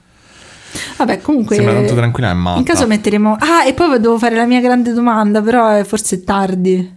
Eh no, falla, falla, tanto...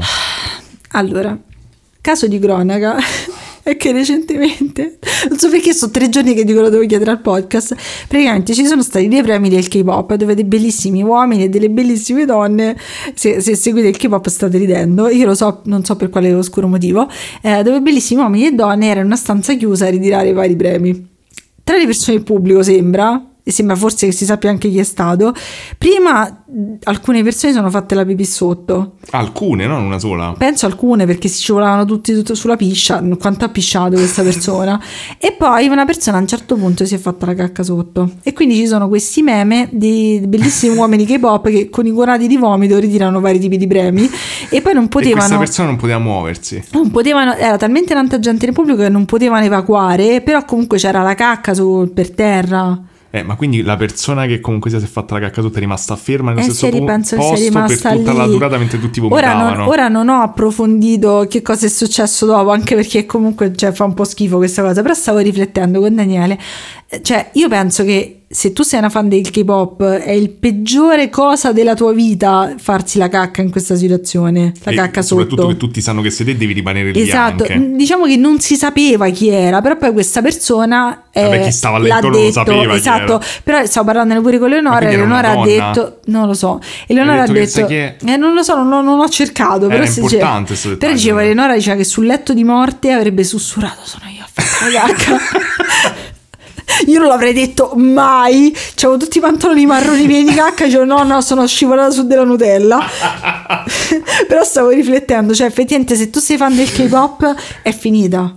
Hai- le persone che tu più ami del mondo stanno per vomitare per la colpa della tua cacca. Però diceva Daniele, qual è il posto peggiore dove farsi la cacca davanti a tutti? Cioè, la situazione peggiore. Tra l'altro ho scoperto che appunto mh, eh, noi avevamo già pensato a questa cosa, poi sentendo l'intervista a Bruno Risas di Tintoria mi sono reso conto che anche loro fanno questa domanda, però l'avevamo pensata già per conto nostro. Sì, esatto, non la stiamo copiando. Poop the- their pants. Hanteo Music Awards. Esatto. E, guarda, vedi tutti, questo sa pensare Oh mio Dio, quello sta proprio male. Eh, che magari capito, c'hai, c'hai tipo, guarda questa sta Mamma mia. madonna è terribile, cioè mi, mi sento male. Allora, Giulia però diceva questa cosa controversa, che secondo lei eh, farsi la cacca sotto davanti al Papa è peggio. Io gli ho detto che secondo me no, e tra l'altro ho scoperto per coincidenza in questi giorni che da quello che ho capito questa cosa è successa, è successa a Biden quando ha incontrato... Ok, è per questa qualità che voi ascoltate questo podcast. Vi prego, questo episodio lo voglio almeno decimo in classifica Eh, italiana. no- non ho capito se è stato confermato oppure no, però mi sembra, tro- ho trovato delle cose che Biden sembra che si sia, Guarda, abbia no. avuto un incidente. Tu mi hai spiegato. Però è una persona anziana. Tu mi hai spiegato. Secondo me il Papa Eh, ah, quindi hai cambiato? Guarda, non lo so. Perché io il ragionamento che ho fatto io ho detto scusa però è molto peggio eh, comunque sia i, i cantanti K-pop che sono tipo l'icona della perfezione estetica, della costruzione di, di tutta sta, Eh. sta roba comunque sia di, di mercificazione estetica che il Papa che te- tecnicamente cioè Gesù aveva a che fare con i lebrosi costantemente, io immagino i lebrosi non è che ci avessero un- una, mm, come dire, una, una salute eh, del loro apparato gastrointestinale Cioè, questo, questo perfetta. mi fa capire quanto lungo ci abbiamo pensato su questa cosa. Quindi la domanda aperta sarà: vabbè, vi piace più il cibo o la pepa? No, non è E aperta dove perché poi ci vado? devo mettere il nome, lasciamo, Ah, lasciamo vabbè, una cosa la ci- anonima, deve essere. Esatto, il cibo e la pepa, e poi ci dite dov'è il posto peggiore dove farsi la cacca davanti a tutti. Io darò delle scelte, tra cui Dare il, il scelte. K-pop, il Papa e poi cercherò di inventarmene delle altre la che mi ruota della. Però, ad esempio, il mio impero romano è che ogni tanto ripenso a Iva Zanicchi. Eh, ma non cioè, le, le sappiamo se due cose sulla oppure no. cacca dove penso a Iva Zanicchi Quindi e quell'altro gruppo che, di tu sei grande fan che dice Ma che hanno fatto intenzionale, ma anche se non è vero. Secondo me non è stato intenzionale. Vabbè, comunque eh, vi lasciamo questa provocazione. Adesso andiamo avanti con il podcast. E questa, cioè, vi rendete conto che questa è la qualità? Non l'abbiamo manco messa nel Patreon sta questa cosa, è la qualità scioccante che voi potete avere in questo podcast. Pensate nel Patreon che roba che diciamo. Cioè che poi effettivamente uno non ci ha mai ascoltato, apre, stiamo dando dei consigli d'amore, stiamo, abbiamo parlato di 20 minuti della cacca, abbiamo fatto un casetto true crime e andiamo avanti. Regà, ha fatto un, che- ca- un casetto true crime, ma a malapena anche lamentato ogni due secondi. super, super deprimente e terribile. Ah no, aspetta, scusa, mi sto scordando una domanda. Ancora, eh. Sì, per- perché torna con la qualità del podcast. Eh. Cioè, vorrei iniziare a fare un podcast su folklore italiano, consigli, non fare quello che abbiamo appena fatto. Esatto, no, non, non- non da noi. Però fallo, fallo, mi raccomando. sì, bello, bello. Soprattutto perché così poi fa tutti i fantasmi, tutte queste cose che io non voglio fare. E... che diventa il tuo se disegno. vuoi, div- esatto, se vuoi diventi, eh, pu- puoi diventare il nostro podcast gemello. Bene, va. Per la manica di 50 euro al mese puoi fare il brivido 4. C'è Due. gente che non ci paga per fare il brivido 4 2, almeno tu puoi farlo. In effetti. Meglio, meglio comunque essere legit, capito? Ok. Potremmo fare un, un- un tier di Patreon dove copia il nostro podcast e basta che paghi tipo 50 euro al mese e No, poi vabbè, un altro. lì si alza di più. che poi guarda che noi siamo pure stati gentili col tier del cappuccino perché è per una persona sola. Cioè questo mese sono io, il mese prossimo sei te. No, ma se sei diventata proprio affamata di soldi, Ma poi hai capito sì. che funziona. Che la Senti, gente è così gentile chi, da. chi di noi due è stato da- da- promosso questo mese? Te, io sono povera, ho bisogno di fare queste cose. sono una hustler. Eh, Tanto i soldi ce l'ho io da bravo, da brava persona che porta i pantaloni. Eh, ma mica me li fai vedere o me li fai toccare Eh, soldi. Eh, esatto, cioè, te, te sei a posto, io non devo sistemarmi qua. Eh, Vabbè. Vabbè, Aspetta, che devo prendere appunti. Intrattieni un attimo. Eh, e quindi ragazzi, che bella questa qualità del podcast. E io c'ho il cellulare che va a criceti. Apri sto telefono, madonna mia. E mi piace molto questa energia caotica del podcast di oggi, che ne pensi? Ma devi parlare a te se io sto Eh, prendere che no, appunti. che ne pensi? Fai anche la mia voce. Sì, Giulia, che bello il podcast. Sottopolino, che? Non ti darò mai i soldi di Patreon. Anzi, no, guarda la password di Patreon. E. Ah, quindi tu pensi che se Gattini. impersoni mi sai anche la password che io so. Sì. Non so, Ma ce l'hai la password di Patreon Non poi? ce l'ho la Ma password. come ce Ma l'hai? Ma ce l'hai, guardi gli messaggi di Patreon, come li guardi? Ma posso rubare? Ma se rubo poi tu non, non vuoi più stare con me se ti rubo i soldi. Ma non sono miei quei soldi, sono dentro io ti... tu li tratti come se fossero tuoi. Ma non è vero, io mi appello alla tua coscienza. Senti, io ti ho detto, dobbiamo pagare la facciata del condominio, siamo i soldi di Patreon. Se vuoi pre- pre- prendi i tuoi soldi di Patreon no, vedete, quando fa così che mi fa sì, allora fallo. Poi Eh, fa ma se te che c'hai dei problemi però se ti dico va bene Guarda, so solo ti decido quindi- sopporto solo perché ti piacciono i gatti, solo per quello. allora non so io che decido io ogni volta ti faccio un ragionamento e tu mi dici "Ah, hai ragione e poi Ah, due giorni dopo ma io voglio ritirare tutti i soldi di Patreon che ritiro sti cazzo di soldi Ma i soldi di Patreon per fare niente. Va bene, questi sono i nostri problemi coniugali. Dateci dei consigli su come risolverli. esatto Guarda che facciamo fa- la posta del cuore al Guarda, contrario guarda come tutti viene da vomitare per la pozza di cacca. Sì proprio tutte queste tizie perfette rifatte tipo Eh, que- que- che, stanno lì e vomitano perché loro non hanno mai cagato in vita loro Vabbè, magari non davanti alle persone. Ma secondo me uno dovrebbe comunque appellarsi al fatto che la cacca sotto, o comunque la cacca. tanto te la farai prima o poi Prima o poi te la farai. Eh, quindi è inutile stare lì a mettere la mano davanti alla La bocca cacca è inevitabile. allora Vabbè, adesso siamo arrivati a Vai, questo, abbiamo perso tutto questo tempo. Guarda le fanfiction in cinese sul volo. Ci stanno? Sì, in Cina sta una rota col volo. Oddio, Bello. posso, posso entrare i nuovi nemici, però secondo me quelli, non quelli sono dei rosiconi. Eh sì, sì, Quello già, che già sembra un impiegato è un rosicone. sì, già ci hanno, probabilmente mandato 3-4 lettere di diffida. Vabbè, allora, Fateci volare. questa volta ho deciso di fare un caso che volevo fare da mille anni, ci ho provato varie volte Mm. e non ero mai convinto, però dato che poi Giulia mi fa, ah, vabbè, no, Dio, Madonna, eh, robe, fa- eh, non mi dai i soldi di padre, eh. allora ho detto va bene, facciamo sto caso. E fallo. Quindi faccio il caso di mamma Ebbe, che la comunque... signora mamma Ebbe, mica è mamma tua. No, è la mamma di tutti, quindi mamma Ebbe. Ok. E che appunto me l'avete consigliato da sempre tantissima gente e prima o poi era il momento di farlo. Anche se eh, vedremo, ho delle considerazioni su questo caso. Io sono stata male tutte ieri sera, quindi non so quanto ha rosicato, che non ha trovato co, tutte Allora, in, in realtà io l'ho cominciato facendo perché avevo sempre pensato che mamma Ebbe era una cosa che c'entrava con gli alieni. E poi sono rimasto molto deluso. Però ormai avevo cominciato. E basta gli alieni. Perché Ebbe di solito è come tipo i documenti, quelli tipo il Majestic Oh, 12 boy. chiamano. No, Ebbe. Oh, boy. Oh, ma che cazzo. Cosa sono le, le obe? No, Cos'è le obe. Ma l'obe è l'out of body experience. Le obe, no? Le, le- le- sfere di energia, come si chiamano? Gli orbs. Eh, gli orbs. No, Ebbe è come chiamano tipo extraterrestrial biological entity, tipo eh, biological, Meno tipo male che non è quello. quando dicono mm, che avevano preso tipo gli alieni a Roswell e diceva che c'era uno dei soggetti Mm. che si chiamava Ebbe 1, tipo, no? E quindi ho detto sarà mamma Ebbe, sarà tipo la mamma di questi No, alieni, guarda, comunque tu questi alieni ti devi contenere. Allora, quindi Come se cacassi davanti al K-pop. chi è mamma Ebbe? Vi leggo un piccolo un piccolo mm, Estratto. estratto, grazie. Complimenti. Mamma Ebbe è un soprannome famoso in Italia, associato a Gigliola Ebbe Giorgini. Ah, quindi proprio si chiama Ebbe di nome? È nota per essere stata una delle figure più influenti nel mondo della moda italiana. È Eh? stata fondatrice dell'azienda di moda Ebbe e Joe, conosciuta per i suoi prodotti di alta qualità e il design elegante. Mamma Ebbe è stata una figura centrale nel mondo della moda italiana, con una grande influenza su stilisti emergenti e una presenza molto rispettata nell'industria. La sua eredità nel settore della moda è significativa e ha lasciato un'impronta indelebile nella storia della moda italiana. Ma io non l'ho mai sentita nominare in tutta la mia vita. E questo sarebbe quello che vi avrei raccontato se avessi creduto alle allucinazioni di ChatGPT appena gli ho chiesto sta cosa. Ma non è questo, mamma Ebbe. Ah, lo stavo cercando. Ma perché ci devi giocare tutti? Madonna, so- Ebbe Joe è bellissimo, ma da dove è uscita sta cosa? Ma io ho detto scusa, ma C'ha cioè, GPT dà mai delle soddisfazioni sentito. fantastiche. Ma... Gli ho detto, mi, mi- mi- mi dici qualcosa Babba Ebbe? Ha fatto, oh certo, e mi ha detto sta cosa è bellissima. E ho detto, vabbè, questa sarà l'introduzione. No, non è questo, mamma Ebbe. E, Nessuno. eh, allora, quello che posso dire è che alla, alla pari di ChatGPT non ci ho capito un cazzo di sto caso. E io sono partito Bene. sapendo... Sigla. sapendo che era un caso famosissimo italiano degli anni 80 che sta, tutti ne parlano, quindi ho detto vabbè sarà pieno di roba, Ho- è stato... Raga, finora dall'82esimo episodio forse è stato il caso più difficile che ho studiato, cioè peggio di Via Poma praticamente per cercare informazioni. E, mm, e vabbè, praticamente... mm, cioè, ho vari dubbi. eh, secondo me è un, è un caso che poi alla fine doveva fare Giulia più che me. Perché eh, sì, ci stanno cose Senti, paranormali. Giulia non può fare tutto. Giulia lavora Cioè, tutta la settimana. casi, facevi questo. Lavora tutta la settimana, c'ha cose da fare.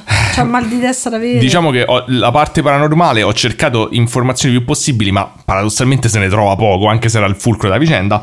E, mm, e poi soprattutto c'è ogni fonte immaginabile, cioè questa- questo studio, sì, me lamento, va bene che ho fatto questo episodio, poi ve lo sentite. Eh, sono stati tipo 50 fonti, ciò, e ognuna dice una cosa leggermente diversa dall'altra, quindi raga io vi dirò quello che ho capito, non, non so assolutamente se c'ha senso quello che sto per dire. Eh, se c'è qualcuno di voi che l'ha vissuta meglio in quegli anni, mi faccia sapere, magari ne sa di più, perché io non ci ho capito un cazzo. Ehm, dico solo che tra le fonti c'è sta il sito del CIGAP, questa per farvi capire la disperazione a cui sono arrivato. Madonna santa. E, e soprattutto credo che il, il tutto mi ha lasciato con un fortissimo senso di incertezza, più del, nor- del solito, su come funziona il sistema giudiziario italiano. Beh, ma quello non lo sapremo. Ma c'è qualcuno Più di voi solito. che è un avvocato o qualcosa del genere che, Che ci servirà può poi. spiegare? Cioè, magari facciamo un'intervista a un avvocato. Eh sì, Non ma so non se- saprei neanche che chiedergli perché dovrei aver capito qual è il problema. Pure te hai ragione. Comunque. Poi non siamo attrezzati per le interviste. Allora, la cosa più famosa di Mamma Ebbe è che c'è un film eh, che è stato girato su di lei nell'85 Mm. di Carlo Lizzani che è una persona particolare perché comunque Carlo Lizzani è tipo un ex partigiano, è un Ah. critico, eh, è stato regista e sceneggiatore, ha fatto lo sceneggiatore pure per Rossellini, ehm, ha fatto uno dei suoi film più famosi è Cronache di poveri- dei poveri amanti, Cronache di poveri amanti, mi sono sentito varie volte nominare, però non l'abbiamo mai visto. Mm. No. In bianco e nero, se vuoi possiamo Bello. Ehm, E, c'è un dettaglio della vita di, di Lizzani che mi ha colpito, Lizzani, chissà, che mi ha colpito un sacco. Molto Sì, eh? triste perché Cioè? praticamente si è suicidato nel 2013 No. a 91 anni. Oddio, è terribile. È davvero terribile. Già oggi mi hai spezzato il cuore col vecchietto che si voleva col cappellino della Roma. Eh, però dice che si è- cioè, la moglie stava molto male, lui si è Oddio. buttato di sotto a 91 anni, ha lasciato un messaggio. Oddio, è terribile. Non lo so, lei- non, ho- non so perché non avevo mai riflettuto, cioè non mi è mai pe- capitato di pensare a una persona che a 91 anni si suicida, perché, è una di- tragedia. perché da una parte dici, cioè, come se tanto eh, probabilmente Cioè, saresti morto, eh, saresti morto da lì a breve per- Mm. di cause naturali, quindi no- non ce la facevi così tanto. Madonna, madonna, madonna mia, ci devi rovinare le giornate. Oh, sta zitta te, eh! Che con quello che hai fatto poi io posso rovinare le giornate a chi voglio. Ma io, cioè, il mio è il contratto che abbiamo i nostri ascoltatori. Io rovino le giornate, è normale. Eh, molto brutto, ha lasciato tipo un biglietto dove ha detto che però era pure un po' sconclusionato, quindi può darsi che era pure mm, demenza senile. Porca miseria. Però ha lasciato di questa cosa dicendo stacco la chiave dalla porta. Poi ha detto che odiava le fochette. Vabbè, comunque provato a vedere metà di questo film è un po' una monnezza e lo dicono tutti. Ma dai! E mi dispiace, cioè ha fatto grandi film, però un po' tutti dicono non è riuscitissimo sto film, confermo anche per me. Però c'è un aspetto eh, divertente per ritirare su un po' il, il morale, è che... Che eh, tutti muoiono alla fine. no, che è il primo film di Alberto Di Stasio comunque sia, di Sergio Di Boris. Ma dai. Eh sì, è stranissima come cosa infatti. E non pensavo che da giovane era uguale a come poi dopo. È identico. È Ma è identico. invecchiato bene. Anche se l'ultima stagione di Boris era invecchiato Vabbè, ciao, E vogliamo. un'altra cosa penso per cui tutti hanno sentito Mamma Ebbe è perché è stata l'ispirazione per la, la famosissima Madre Tortura di Richard Benson, la canzone, Ah, la che canzone bello. di Richard Benson che Madre Tortura si face- faceva riferimento a Mamma Ebbe, quindi ti fa capire il divertimento di questo episodio. E qui abbiamo una foto che faccio da Giulia di Mamma Ebbe e Ah, con Maurizio buona mamma Costanzo. Ebbe, io non me l'aspettavo così. Mamma Ebbe era un po' una topa e questa Era cosa topa. torna spesso nella storia perché. Congratulations. Cioè, io in realtà Era me l'aspettavo topa. come la signora di voodoo di Monkey Island nella mia mente. È una topa pure lei, secondo me, dai. Quei Dipende- pochi pixel dipende, era rappresentata eh. bene. Dipende. Madonna, Daniele, che arrapamento. Beh, sono Eh, informatico. sei informatico, scusami. Ancora torna tutto. Eh, vabbè. Ma mangiamo libanese stasera? No, No, dai. discutiamo dopo. Ok. Eh, comunque, come l'unica cosa che ha beccato già GPT è che effettivamente il suo nome è Gigliola Ebbe Giorgini. Ok. È nata il Si 17... chiamavano tutti Gigliola all'epoca Ma comunque. chi altro si chiama Gigliola? Tutti. Ma chi? Anche un'altra che abbiamo fatto nel podcast. Tipo? Non mi ricordo il nome in questo momento. Vabbè. Diteci se è vero oppure no. Ah, la, la, la mantide di Cairo Montenotte. Si era cambiata Ah, nome. Gigliola. C'ha, c'ha ragione Giulia. Ehm, quindi, ma hai fatto perdere il punto. Scusami. Gigliola Ebbe Giorgini è, è nata il 17 marzo del 33 Sì. e a Pian del Voglio. Regà, eh, sbaglierò tutti gli accenti come ho fatto l'ultima volta. Voi automaticamente, ogni volta che mi sentite nominare un posto in Italia, pro- eh, fa- provate tutti gli accenti possibili fino a che Ma non Daniele lo giusto. fa. Dovresti fare Assumete io li provo sempre tutti. Sì. Devi fare un programma che ti provi gli accenti. ok, Piana del Voglio, Pian del Voglio, eh, frazione di San Benedetto, Val di Sambro, Sambroba, Benedetto, eccetera, in provincia di Bologna. Perché scusa, devi dire posti in provincia di Bologna? Ma no, perché ci tengo a dirli, posti sono importanti. Bologna, Bologna. Facciamo le cose italiane, almeno diamo dei Bologna, riferimenti italiani. di Bologna, Bologna. di Bologna. Eh, praticamente Gigliola pare che da 12 anni eh, comincia un po' la sua carriera. Ammazza. Dice subito di aver visto, di aver avuto delle visioni della Madonna a 12 anni e di voler diventare suora e di avere anche delle stimmate eh, invisibili. Ah, quelle sono le più comode. Sì, che però come sappiamo è, è una cosa a quanto pare. Sì, sì, è una cosa. Che è molto comoda, ma è una cosa.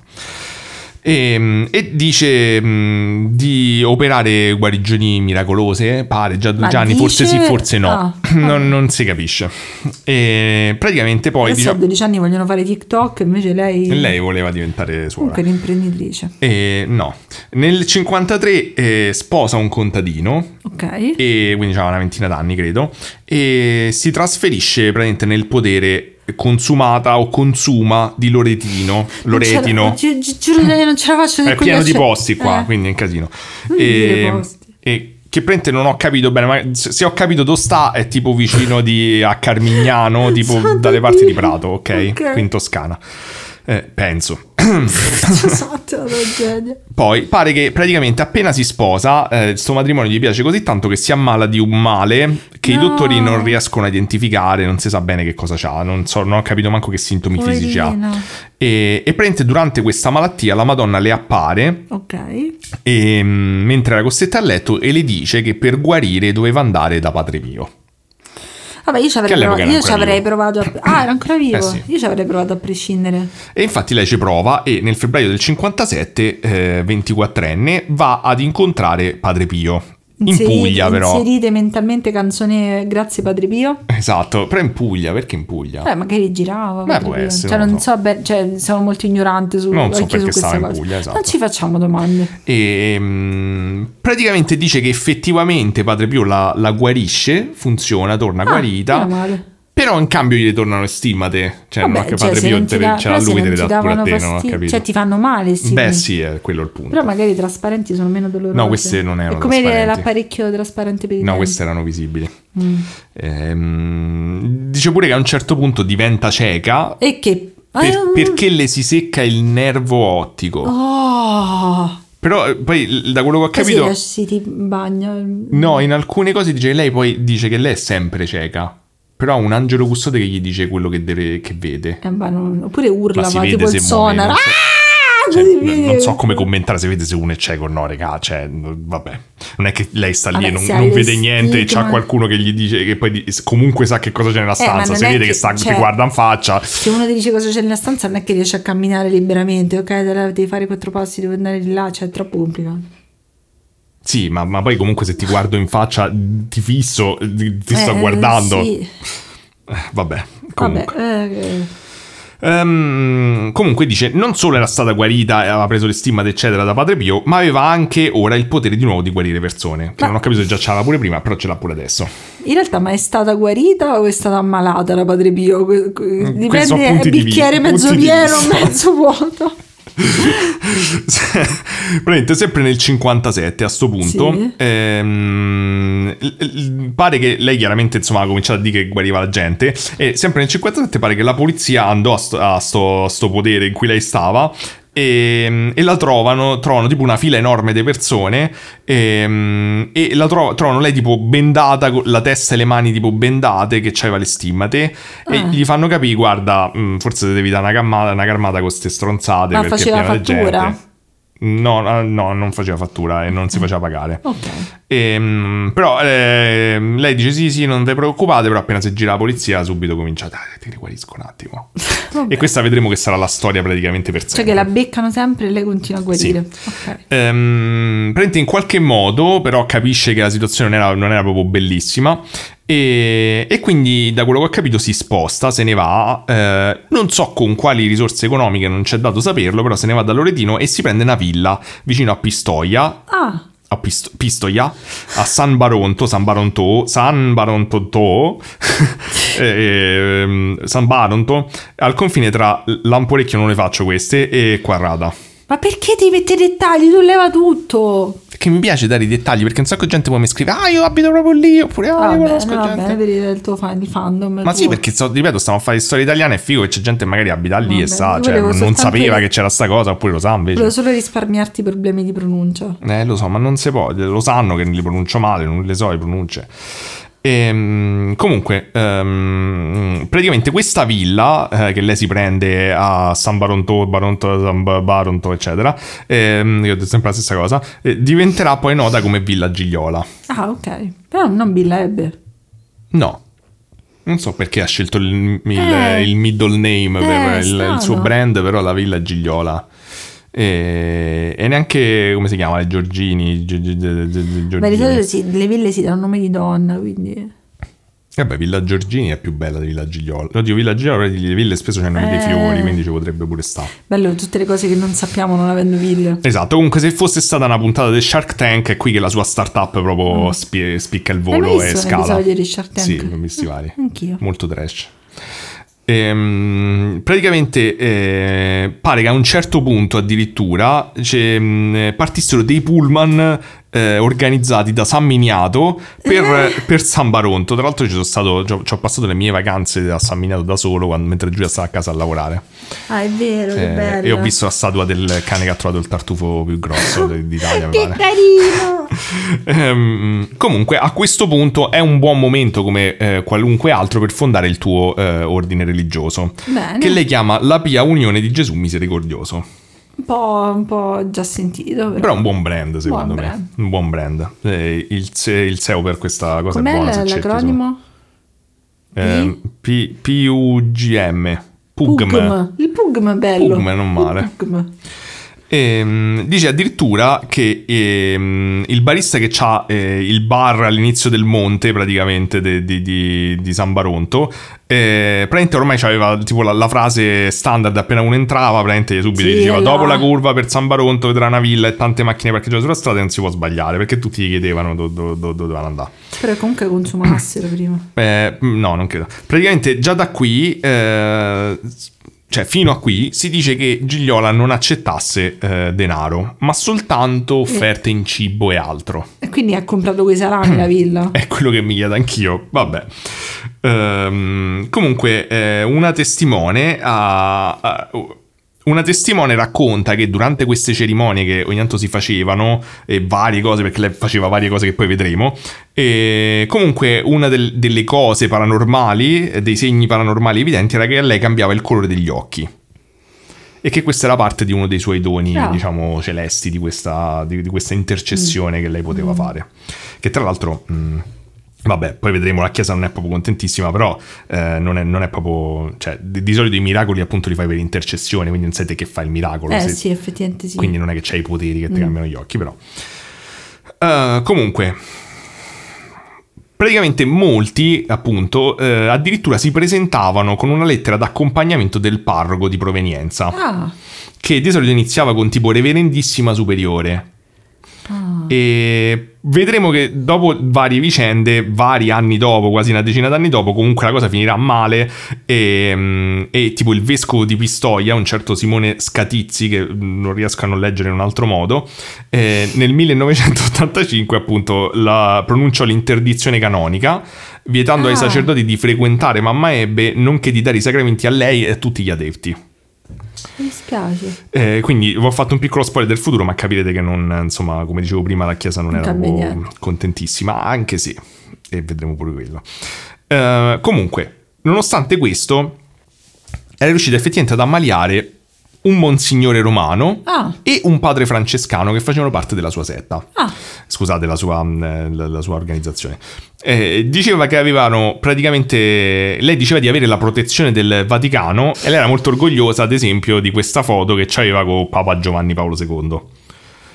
Praticamente nel- nell'80 eh, la procura di Lucca aveva iniziato ad avviare un'inchiesta Ah. nei suoi confronti. Sembra un po' la, Tre- la, Tizia- la tizia Trevignano come situazione. È molto simile secondo me, altra gente ha fatto questo paragone in effetti, vedremo.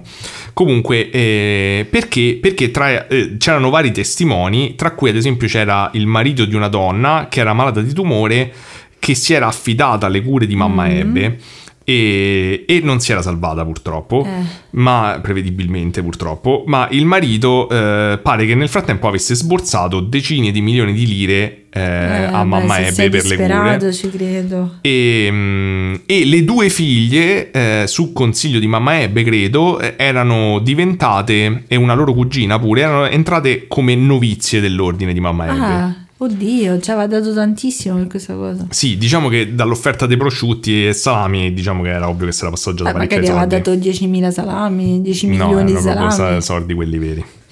Ehm, E, tra l'altro pare che, eh, vedremo è tutto molto confuso, però pare che usasse delle tecniche tipiche di un'altra eh, setta che non possiamo nominare, ehm, che lasciamo alla vostra immaginazione, E, e quindi una delle due figlie, ad esempio, era insoddisfatta a un certo punto della situazione Mm. all'interno della setta, diceva che voleva, mh, eh, che, che praticamente la usavano solo, le usavano solo per essere serve di Gigliola, eh, anche se le chiamavano suore, e prova ad andarsene, però viene ripresa e riportata a forza alla- a Eh. Villa Gigliola perché non se ne poteva andare e praticamente non- non- chi stava dentro non poteva più avere contatti con Questa i è una parenti. con cosa tipica di tutte le sette, Sì. cioè li isolano per, per renderli deboli usarli. Esatto. E a quel punto Gigliola eh, espande la sua startup, che ormai è- non è più una startup ma un'azienda avviata. Un e- franchise. e- esatto, e prende anche una villa a Morlupo, quindi qua vicino Roma, e una a Vercelli, Ma daccene una a noi. a Borgodale, Borgodale, Bo, Bo- Borgodale, dove gestivano eh, una casa di riposo, Aia. la Consolata. Aia. E c'è da dire che a un certo punto, non ho capito quando all'interno di questo percorso che vedremo è molto sta- strano e tortuoso, comunque alla fine hanno tipo 15 case di riposo in tutta Italia, Ammazza. con questa associazione PUGM. Pugm. E, mm, e praticamente erano gestite da quelle che Gigliola, e questa forse è la cosa che mi dà più fastidio, chiamava le mie suorine. Vabbè. E- e il diminutivo è è la cosa che mi triggera di più, Mia nonna le suore le chiamavamo tutte le moniche. che è molto più carino, ma le Sì, mie suorine... le mie suorine. Diciamo che erano delle adepte, cioè non erano, erano suore, suore- ufficiali. No. eh, non erano suore Lei le chiamava per suore tutto. perché diceva che la suora era un ordine religioso. Però secondo me doveva fare una cosa con eh, la farina e il suo sacco, non prendere cose da altri. Eh... Cioè, in se- se senso? se sei Eh, no, è molto ma- più difficile se cominci, vedi che non sai come funzionano le startup, se cominci con un'idea devi cominciare Mm. un'idea che funziona, variare quella e migliorare in alcuni aspetti, e parti da zero è molto più complicato. Mm. Oppure pagare Lei si è 50 inserita- euro per fare brivido coatto 2. Eh certo, E e, potresti fatta. fare, ha detto 50, addirittura di più. Mm, ci penserò. deciso. Ci penserò. Comunque, il 29 aprile del 1984, quindi diciamo 4 anni dopo, ma in realtà vedremo che questa è una delle cose che non capisco, stanno 16 milioni di inchieste, questa è un'inchiesta diversa, viene arrestata a Vercelli. Ok. E l'arresto praticamente è il culmine di un'indagine che non è quella di Luca che dicevo prima, che era portata avanti dai carabinieri di Vercelli invece, che erano guidati dal maresciallo Cesare Gallo. E praticamente era iniziata da un'indagine giornalistica di un giornalista della stampa che aveva Ok. cominciato ad indagare su delle cose che non gli tornavano, partendo da quello che ho capito soprattutto da sta villa eh, de casa di riposo. Ehm, che potete capire insomma che non era gestita benissimo. Ma a quel punto la accusano della qualunque dopo aver fatto questa indagine, la accusano eh, dall'associazione a delinquere alla truffa, al sequestro di persona, all'abbandono di malati, all'esercizio abusivo della professione Eh, medica, Madonna, qualunque cosa. Ok. E, e a quel punto i carabinieri si fanno da un mandato di perquisizione, vanno nelle varie ville e, e- e perquisiscono le ville, trovano roba tipo mh, 33 pellicce. Eh, che- che- cioè, mi fai schifo per 5 motivi diversi. Mi chiedo vite. se sono tipo 33 per gli anni di Gesù, una per ogni anno di Gesù, Se volevi festeggiare così. e, e un miliardo di lire di gioielli Madonna. in totale. E, e scoprono pure che aveva due yacht intestati a lei. E come puoi vedere, questa è una foto, diciamo, quando sarà molto più anziana, però eh, Si tratta bene. eh, c'ha un po' quella la cosa del... C'ha del- le ville, i yacht, le pellicce. Sì, ancora sta un po' in fissa con le pellicce. Eh, c'è il cappello di pellicce. Che Sì. schifo. E praticamente quando i carabinieri entrano alla famosa villa Gigliola, la trovano pure, da quello che ho capito, in atteggiamenti un po' zozzetti, Madonna mia, ma c'è una tragedia. Con un tale Gabriele Casotto. Eh, Anche poi, vabbè, lei poteva fare quello che gli pareva, però insomma. Eh, lei, lei, praticamente dice che sto Gabriele Casotto era il marito di un marito giuseppino. Il marito? Era un, scusa, era un marito di un matrimonio giuseppino. Che è un matrimonio giuseppino? Eh, io praticamente l'ho sempre sentito il matrimonio giuseppino. Però mi so, mi so, io? No, io mi sono sempre immaginato una cosa brutta, tipo, ah, matrimonio giuseppino, capito? Tipo, gate 8 ti fossero dei quadri matrimonio Giuseppino. Mi dispiace che non potete vedere la faccia compiaciuta di Daniele mentre accusa di avere i matrimoni Giuseppini. Dai, il matrimonio Giuseppino sembra una cosa brutta che dici tipo, eh, ma quello era un matrimonio Giuseppino. Ma tu lo dici come pinguino, cioè come delfino goloso lo dici? Non è proprio la parola, dici ah, matrimonio Giuseppino. No, eh. Mm. Vabbè. Comunque il matrimonio di Giuseppino no, sarebbe un matrimonio ispirato a come Giuseppe ha sposato Maria, quindi un matrimonio casto. Ah, ok. Un matrimonio casto in che non viene mai consumato. No. Ti vedo perplessa. Sì, mh, ho molte domande, però... Ehm, diciamo che non ho capito, cioè gli atteggiamenti eh, equivoci in cui era stata trovata lasciavano intendere diversamente, però lei No, te- ci tende a però. precisare. Ma era suo marito Era il suo marito Giuseppino. Eh, ma qualcosa... Non era lo stesso marito di prima, perché si era risposata, cosa che non, ho- so come si può Oddio fare. mio, De- ok. ripeto, e questa è solo la parte che confonde meno. E nel mentre si era messa con quest'altro in un matrimonio Con- Giuseppino, ok. che però non sembrava Giuseppino. Questo episodio si chiamerà matrimonio Giuseppino perché ho detto 16 volte da quando... E, Avete però- un matrimonio Giuseppino? Fatecelo sapere. Eh, fateci sapere, contro la vostra volontà, non lo so. Ma Ehm, il dettaglio più famoso della vicenda, però, è che trovano sul comodino una bottiglia di Dom Perignon. no, ma si trattava bene Sì, comunque. e praticamente gli adepti di, Gil- di Gigliola danno come motivazione sta cosa che è diventata famosa dicendo che lei La lavavano con non digeriva l'acqua.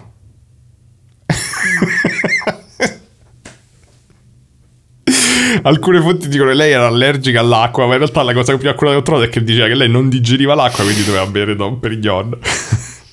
Ma delle cazzate. E come la lavavano? Col Non Dom la mica la bevi l'acqua se ti lavi. Però c'era pure, sapevo sta cosa che Michael Jackson Eh? usava la Perrier, l'acqua frizzante per lavarsi, perché gli piacevano le bollicine nella vasca, quindi comprava tipo enormi casse di acqua frizzante per farsi il bagno. Bene, poi dici, dici perché c'è il global warming e abbiamo bene. La Ferrarelle sgasata è da Solo negli anni Ottanta si poteva fare sta cosa. Sì. Comunque, comunque trovano anche varie casse di Dom Perignon eh, in giro. Mm, vabbè, perché ne digeriva l'acqua. Eh sì, c'aveva bisogno, ce ne servivano tante.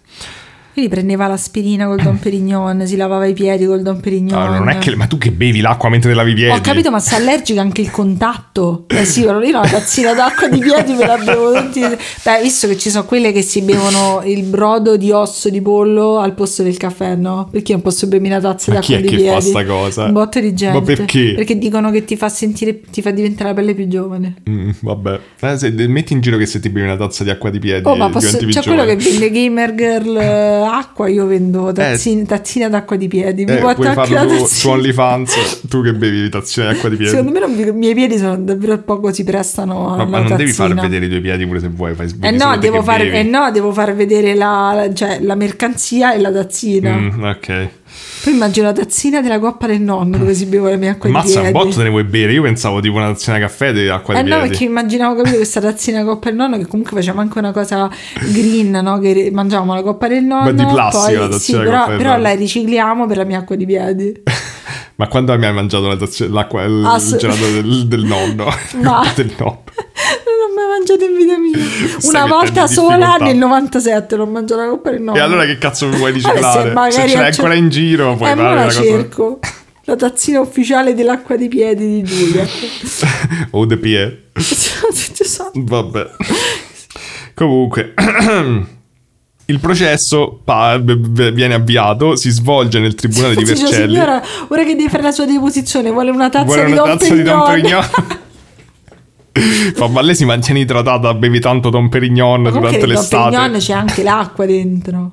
Ma che dici? Scusatemi. Nel corpo di lei non c'era acqua, il suo corpo era 80% Don Perignon.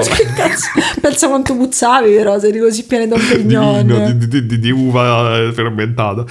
Comunque, fanno sto processo a Vercelli Eh. e praticamente, da quello che ho capito, sto, sto processo ha una risonanza mediatica pazzesca all'epoca. Però io non trovo un cazzo, ho trovato tipo anche cose dell'epoca e mm, sono tutti gli stessi articoli che variano 3-4 cose che si, si contraddicono a vicenda, quindi non so che dire. Eh. Comunque, ehm, diciamo che eh, si scoprono varie cose durante questo processo che Eh. ho provato a mettere insieme dalle varie fonti che ho trovato. Questa intanto è lei al processo. Mm. È ancora buona, dai. Sì, buona, buona. Sì. Comunque dice Tu quel buon vinello. Vedremo che non sarà l'unico processo, quindi non so se è questo o sono gli altri, però c'è stata questa storia che lei una volta si è, con- si è presentata al processo con gli occhiali da sole e hanno detto levateli e lei ha detto no perché voi non siete degni di guardare i miei occhi a- al giudice. Guarda, diciamo che non è una buona mossa. Però questo era quello del... del- del- Ah no, certo non era c'aveva in gli occhi caso. che cambiavano a seconda della luce e dell'umore, magari. Eh, sì, però diciamo il primo processo ci è andata più, dopo è diventata una star, cioè, cioè più spavalda, il primo ci è andata Mm, ok. tranquilla. Però cosa si scopre? Sì. Si scopre che ste suorine, come preannunciato sopra, erano delle ragazze strappate dalle famiglie e messe a lavorare gratis in queste case di riposo. Ok. E gli venivano fatte, sembra, eh, cose abbastanza assurde, che immagino abbiano ispirato pure il titolo della canzone di Richard Benson. E sembra che co- le costringessero praticamente a scrivere dei diari con tutti i loro pensieri sessuali ed impuri, che poi loro leggevano e gli davano delle punizioni in base a questi Ma diari. poverine. E le punizioni andavano praticamente. Si è detto di tutto su queste punizioni. Comunque andavano dalle buone vecchie frustate, che comunque non Vabbè, so mai. no? sono sempre comode. Certo. Cioè, la frusta è portatile, ci puoi andare in giro. Cioè, è comodo. Vabbè. Secondo me sì, cioè, la, la Ma porti perché uno deve frustare la gente? Ma ha visto il nome della rosa, si era casato. Eh, diciamo che poi finalmente potremo anche eh, eh, riportare in auge una delle grandi ehm, eh, tradizioni del podcast, perché oltre al, ehm, alle frustate un'altra cosa era l'olio di ricino, Ah, che ci ricorda il ventennio che dobbiamo citare almeno una volta ah eh, ok, sì. Bene. Bello, no? Sì.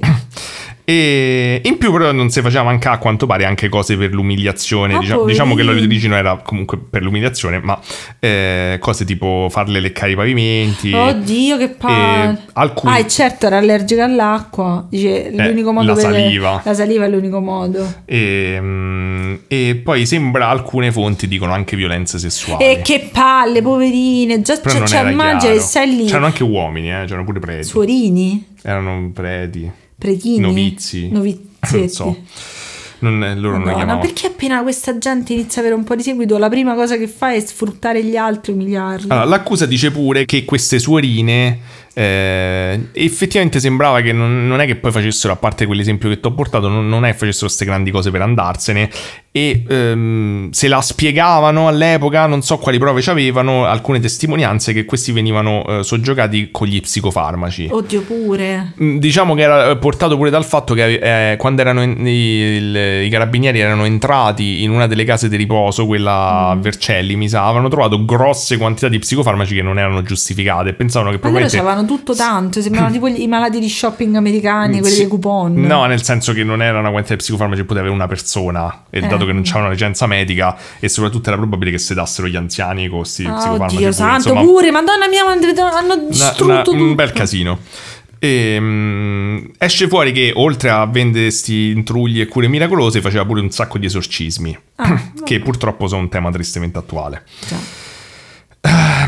comunque ehm, l- una cosa che molte testate giornalistiche riportano è che ehm, durante il processo molte di queste suorine però difendono a spada tratta Eh, ma gli hanno mamma fatto il lavaggio del cervello. Ehm, e e addirittura pare che in alcuni casi i giornali dicevano che eh, alcuni genitori durante il processo provano a convincere questi a tornare a casa. E- ma loro non volevano e continuavano a negare questi abusi e ma queste è una cosa che violenze. succede sempre, purtroppo. Ehm, lei, Giliola, in questo e altri processi che seguiranno, dirà sempre che lei non aveva mai prescritto farmaci e che semplicemente aveva imposto le mani e che anzi diceva alla gente di andare dai medici, glielo consigliava lei, diceva vai, le sue vai pure da un si medico. cernevano Xanax Sì. le sue mani. Ehm, il marito, che non ho capito, nel frattempo è diventato ex, poi forse se l'è risposato, non ci ho capito un cazzo. Comunque, durante il processo testimonia che scopavamo e come, dice. Ah, proprio ci stai citando? Sì. Ah, Ha detto sesso lo facevamo e come, dice durante, le, durante fa piacere, sono dovuto vantare con tutti. Eh, sarà che forse non so, negli anni 80 si è sentito demascolinizzato, però eh, sembrava credibile da quello che avevano trovato Madonna, i- che casino che è sta cosa. Diciamo che ci sono altre testimonianze, poi pure qui appunto è tutto un sentito dire, forse all'epoca, il- cioè a volte idealizzo pure com'era eh, il livello giornalistico dell'epoca, ma mi sembra che pure lì in sé facevano questi grandi salti mortali per approfondire Mm. le cose, e, e però c'è sta scritto tipo in alcuni giornali pure che si, si sapeva che lei si portava dei giovani eh, novizi eh, a casa. Bene. E, mm, insomma, non- sicura- sembrava non fosse sicuramente casta, ecco. Che per carità, Ah, però, il problema è che eh, poi se lei- l'ha fatto da eh, sola, sto fatto tutto, cioè, esatto. per me poteva fare quello che gli pareva, però E sembra che lei avesse detto in vari momenti di essere laurea- di essersi laureata a Berlino. In cose varie, tipo mh, medicina, poi geriatria, poi altra roba. A un certo punto ho trovato un blog di una persona che, una delle poche persone che ho trovato che la difende, che era uno dei suoi adepti, che dice che mh, praticamente lei faceva, teneva un corso per gli adepti che era tipo un corso, era tipo una scuola di vita. Dove lei spiegava, lei spiegava tutto, tipo spiegava sessuologia, non ho capito, spiegava tipo medicina, spiegava tu- tutte le materie lei. Invece fare dei disegni su queste Pure cose. sì, maccheroni. E in realtà pare che lei avesse la quinta elementare. La scuola della vita, cioè, Cioè, la la strada. vita. Poi la Madonna gli avrà insegnato un sacco di cose. Ho trovato un articolo dell'84 sempre che era molto interessante riguardo al processo. Perché era una voce un po' fuori dal coro rispetto Mm. a tutti i giornalisti che coprivano a vicenda. Probabilmente era una voce fuori dal coro perché era pure su eh, eh, un articolo di rivista anarchica.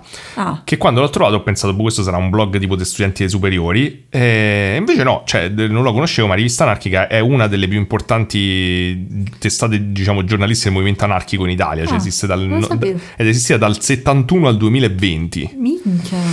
E mm, praticamente eh, è una giornalista, eh, ha scritto questo articolo dove parla di, ehm, di lei che era andata ad assistere al processo di Gigliola, eh, convinta comunque sia che fosse ehm, tutta la situazione fosse molto chiara, che Gigliola fosse chiaramente la cattiva della situazione.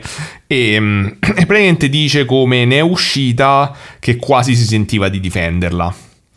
E, mm, e spiega quali sono le, le motivazioni che le hanno fatto cambiare idea.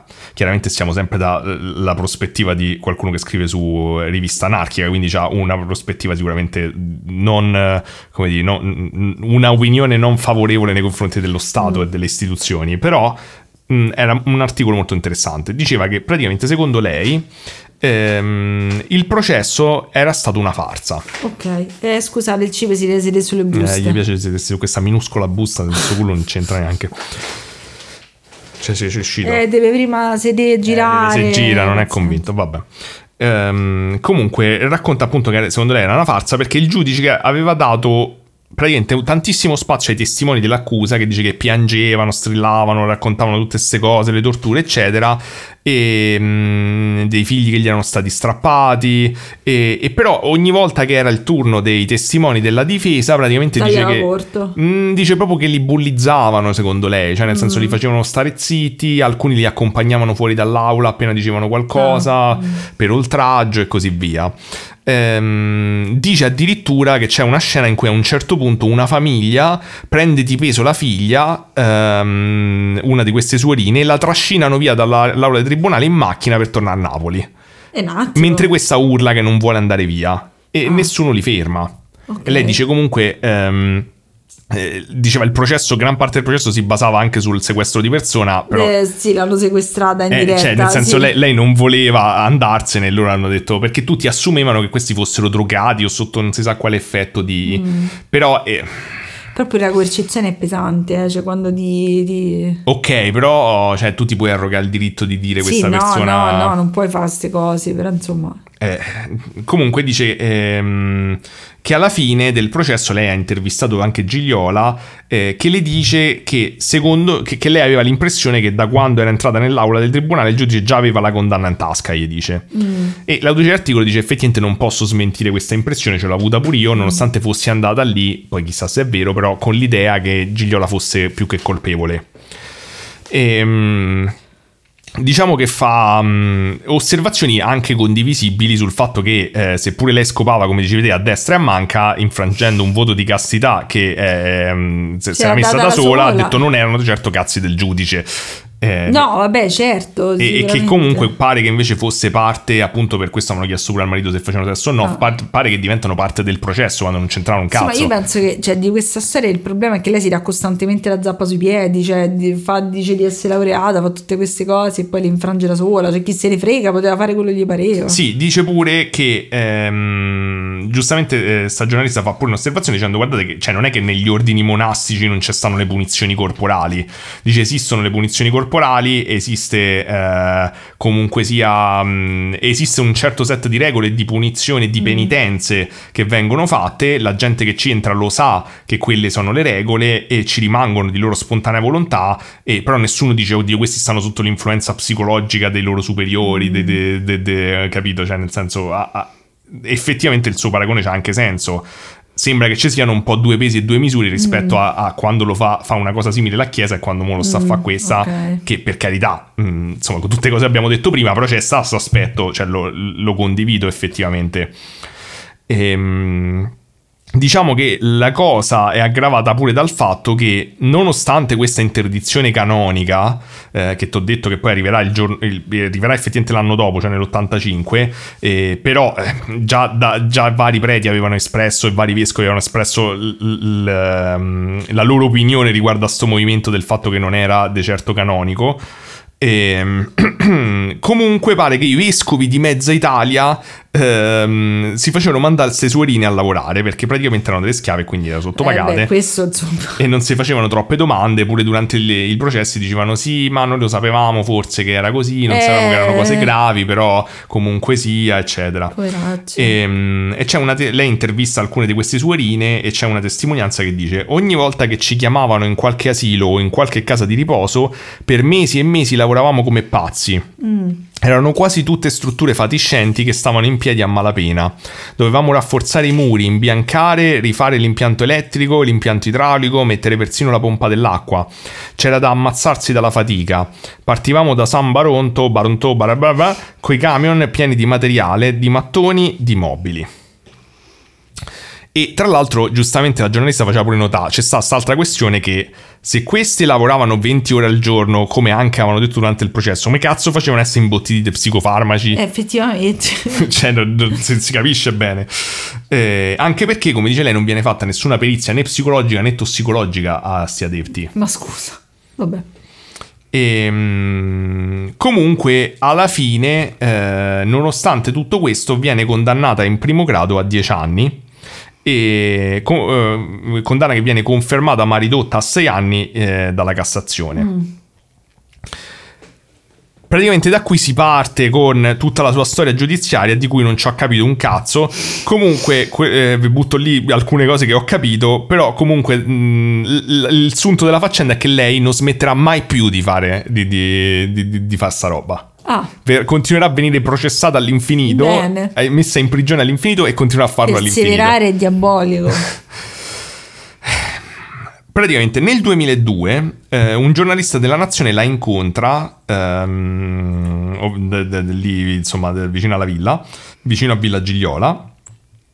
E la, prova, la ferma con l'inganno, all'inizio ci chiacchiera, poi lei scopre che era un giornalista, lo manda a fanculo. Però ne- mentre ci chiacchiera, le dice, eh, lei gli dice che stava facendo la chemioterapia perché le avevano trovato un tumore. Ah, E mm, diciamo che questa cosa poi va avanti perché lei rimarrà malata appunto di cancro per tantissimo tempo Cavolo. dal 2002.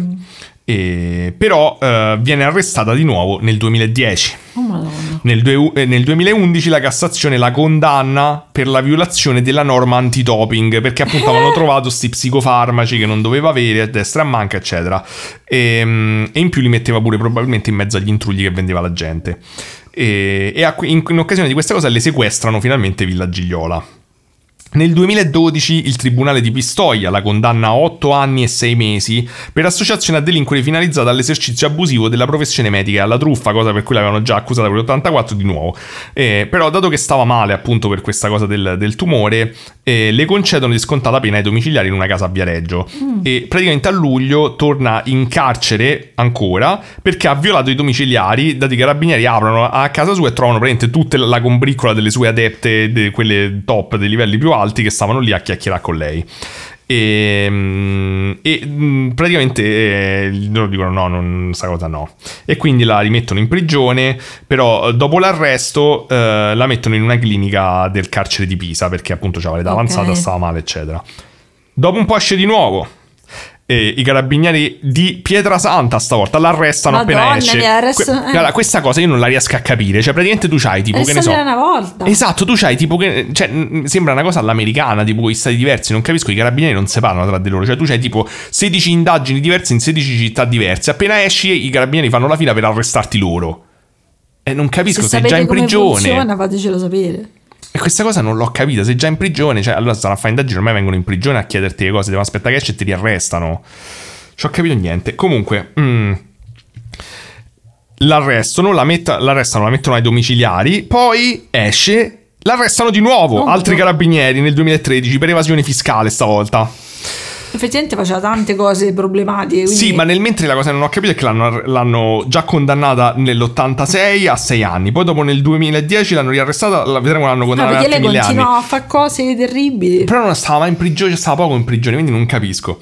Poi, il 16 marzo del 2016, praticamente per la famosa vicenda dell'arresto del 2005-2010, quando l'arresto del 2010, arrivano all'ultimo grado in giudizio e la Cassazione gli conferma un'altra volta la pena di 6 anni. Sì. Che era stata inflitta appunto nel, nel- Ok. nel 2013 e 4 anni per il marito, quello famoso del mari- marito Giuseppino. Ah, ok. Quello lì pure gli vengono dati 4 anni, insieme a un sacco di altra gente che viene comunque Ok. processata, danno tipo una quarantina d'anni in totale a tutti. E, mm, in più, infatti, nel 2016, sempre, dopo un anno di indagini, un altro, un'altra indagine ancora, vengono arrestati 18 operatori della casa di cura, sempre quella lì Ok. eh, della sua setta a Vercelli. E cioè, ho trovato questo commento della questura. Che, di- che descrive la, la situazione come eh, un quadro scol- sconvolgente per la brutalità, crudeltà e la mancanza Oh, di umanità Madonna. con cui venivano trattati quotia- quotidianamente gli ospiti della struttura da parte del personale addetto. È terribile. Poi quando, quando si accaniscono sugli anziani mi fa stare per... Sì, erano sia anziani che malati di, di- di salute mentale, se ti può aiutare. Sì, perché poi pensi, sai, questa è misericordiosa, fa i miracoli, è molto vicina. Erano tutte suore in teoria, Eh, però non esatto. erano suore. Cioè, pensa ai parenti, poverini, che scopri queste cose. Poi da notare che, da quello che ho capito, ogni volta che l'arrestano cambia un pochetto il nome della sua startup, che diventa, come si chiama, la PUGM, La cioè PUGM? Pu- Pia Unione di Gesù Misericordioso, poi diventa Opera di Gesù Misericordioso, quindi OGM, Ma cambiano un po' diverso. e poi diventa Sacro Cuore di Gesù Misericordioso, quindi SCGM. Skgum. E mm, poi nel 2017, ormai ha 84 anni, Ok. viene denunciata di nuovo per esercizio abusivo della professione medica perché aveva in cura una giovane donna che praticamente aveva problemi di fertilità e il marito l'ha costretta ad andare da mamma Ebbe dicendogli motte cura lei e dà le sue robe. Oddio, marito, però leggi i giornali, eh, su internet. Eh. Praticamente sta donna aveva interrotto pure le cure mediche nel mentre e non è chiaro se è, se è di sua sponte, sollecitata dal marito o da Gigliola, eh, però diciamo che questo ha aggravato la sua situazione. Comunque Gigliola alla fine muore a Rimini il 6 agosto del 2021 a 88 anni. Ah, che forse la cosa migliore di questa storia è il fatto che è morta nel 2021 dopo che aveva il tumore nel 2001, quindi insomma beh, sì. comunque le cure mediche almeno sono andate Specie che era a. Rimini e non poteva fare il bagno nel mare visto che era allergica. No, non la beve, se non la beve va bene, non so, questa Dici? allergia è solo Mm. di digestione, capito? È un'intolleranza Vabbè, alimentare all'acqua. nuo- però quando nuoti nell'acqua, cioè ti Se ingerisci sta attento li vomiti eh, perché... di- devono fare infatti. Comunque, l'ultima notizia che ho trovato è che a giugno del 2023 eh, un gruppo di imprenditori si è fatto avanti per comprare Villa Gigliola. Vabbè, giusto. E praticamente gli hanno fatto un'offerta eh, ed era la prima offerta in nove anni di- da Ammazza. quando sta, sta villa appunto era stata sequestrata e messa all'asta e la valutazione iniziale di Villa Gigliola era 700.000 euro Minchia. e mo è scesa a 190.000. Ah, mi dispiace. La potevamo comprare si è noi Villa Gigliola, svalutata. facciamo Eh, un po' compriamoci mutuo. con tutti i soldi di Patreon se Eh, continuavano sì, a usarli. E- però da quello che ho capito sopra ci stanno 200.000 euro dei debiti. Ah, ecco perché non la Esatto. voleva. Però Ok, poi l'hanno tutto. Però l'hanno presa, mo adesso c'ha più senso. E hanno detto che pensano di trasformarla in un bed and breakfast. Quindi, se volete, No, possiamo tutti andare in un bed, bed and breakfast di Villa Gigliola. C'è un bel episodio in Villa Gigliola. Allora, io non ho trovato praticamente. So che Maurizio Costanzo, come ti ho fatto vedere nella foto, ha fatto Eh. a Buona Domenica un'intervista Mamma Ebbe che non si trova più, non sono riuscito a trovare. Se per caso la trovate. di media. No, gli archivi Rai, ho cercato per tutto, non si trova niente. E, mm, però ehm, praticamente mm, ho trovato sto blog di questo tizio, avevo trovato dei commenti su Facebook di gente che diceva sì, mamma Ebbe ha fatto tanto bene, mia madre c'è stata, l'ha guarita, eccetera. Sì, vabbè, ma cose che a però- quando ci sono delle cose così famose e conosciute, a qualcuno bene gli avrà fatto, però Sì, insomma... però è strano perché tipo che ne so, Natuzza Evolo, tutte que- queste altre che abbiamo visto, di solito c'è sta sempre qualcuno che racconta, è vero che sono meno controverse, però c'è sta sempre qualcuno che racconta magari ehm, degli aneddoti di cose che- abbastanza, mh, con abbastanza testimoni, cose che magari ha fatto, anche lei stessa che racconta, ma tipo lei non ha scritto nessun libro, nessuno ha scritto un libro su di lei, non ho trovato nessun libro scritto su sta vicenda. È strano. È tutto molto strano perché c'è avuto tutta sta risonanza. Ci hanno fatto il film, tutti ne parlavano sempre all'epoca, però nonostante tutti ne parlavano, tutto così confuso. Forse come setta non, non Mm, esce sì, tanta forse è molto- roba. effettivamente è molto semplice come setta, se ci pensi. Sì, Cioè, cioè, semplice tra virgolette. ci stanno però. tanti dettagli strani, cioè tipo la, la tizia della giornalista del- della rivista anarchica diceva pure che lei, una- alcune delle suore con cui aveva parlato, è chiaro che insomma stava a parlare della rivista sua, eh, cioè insomma della rivista anarchica, quindi da prendere con le pinze, però diceva che queste persone gli avevano detto che i carabinieri erano andati da, da loro, l'avevano praticamente obbligata a spogliarsi del velo, minacciandole co- con la forza, e le avevano obbligate a tornare a casa dicendo che altrimenti le arrestavano. Boh, non, non- non lo so, cioè è davvero una... Cioè, sembrano tutti che fanno cose allucinanti in questa storia.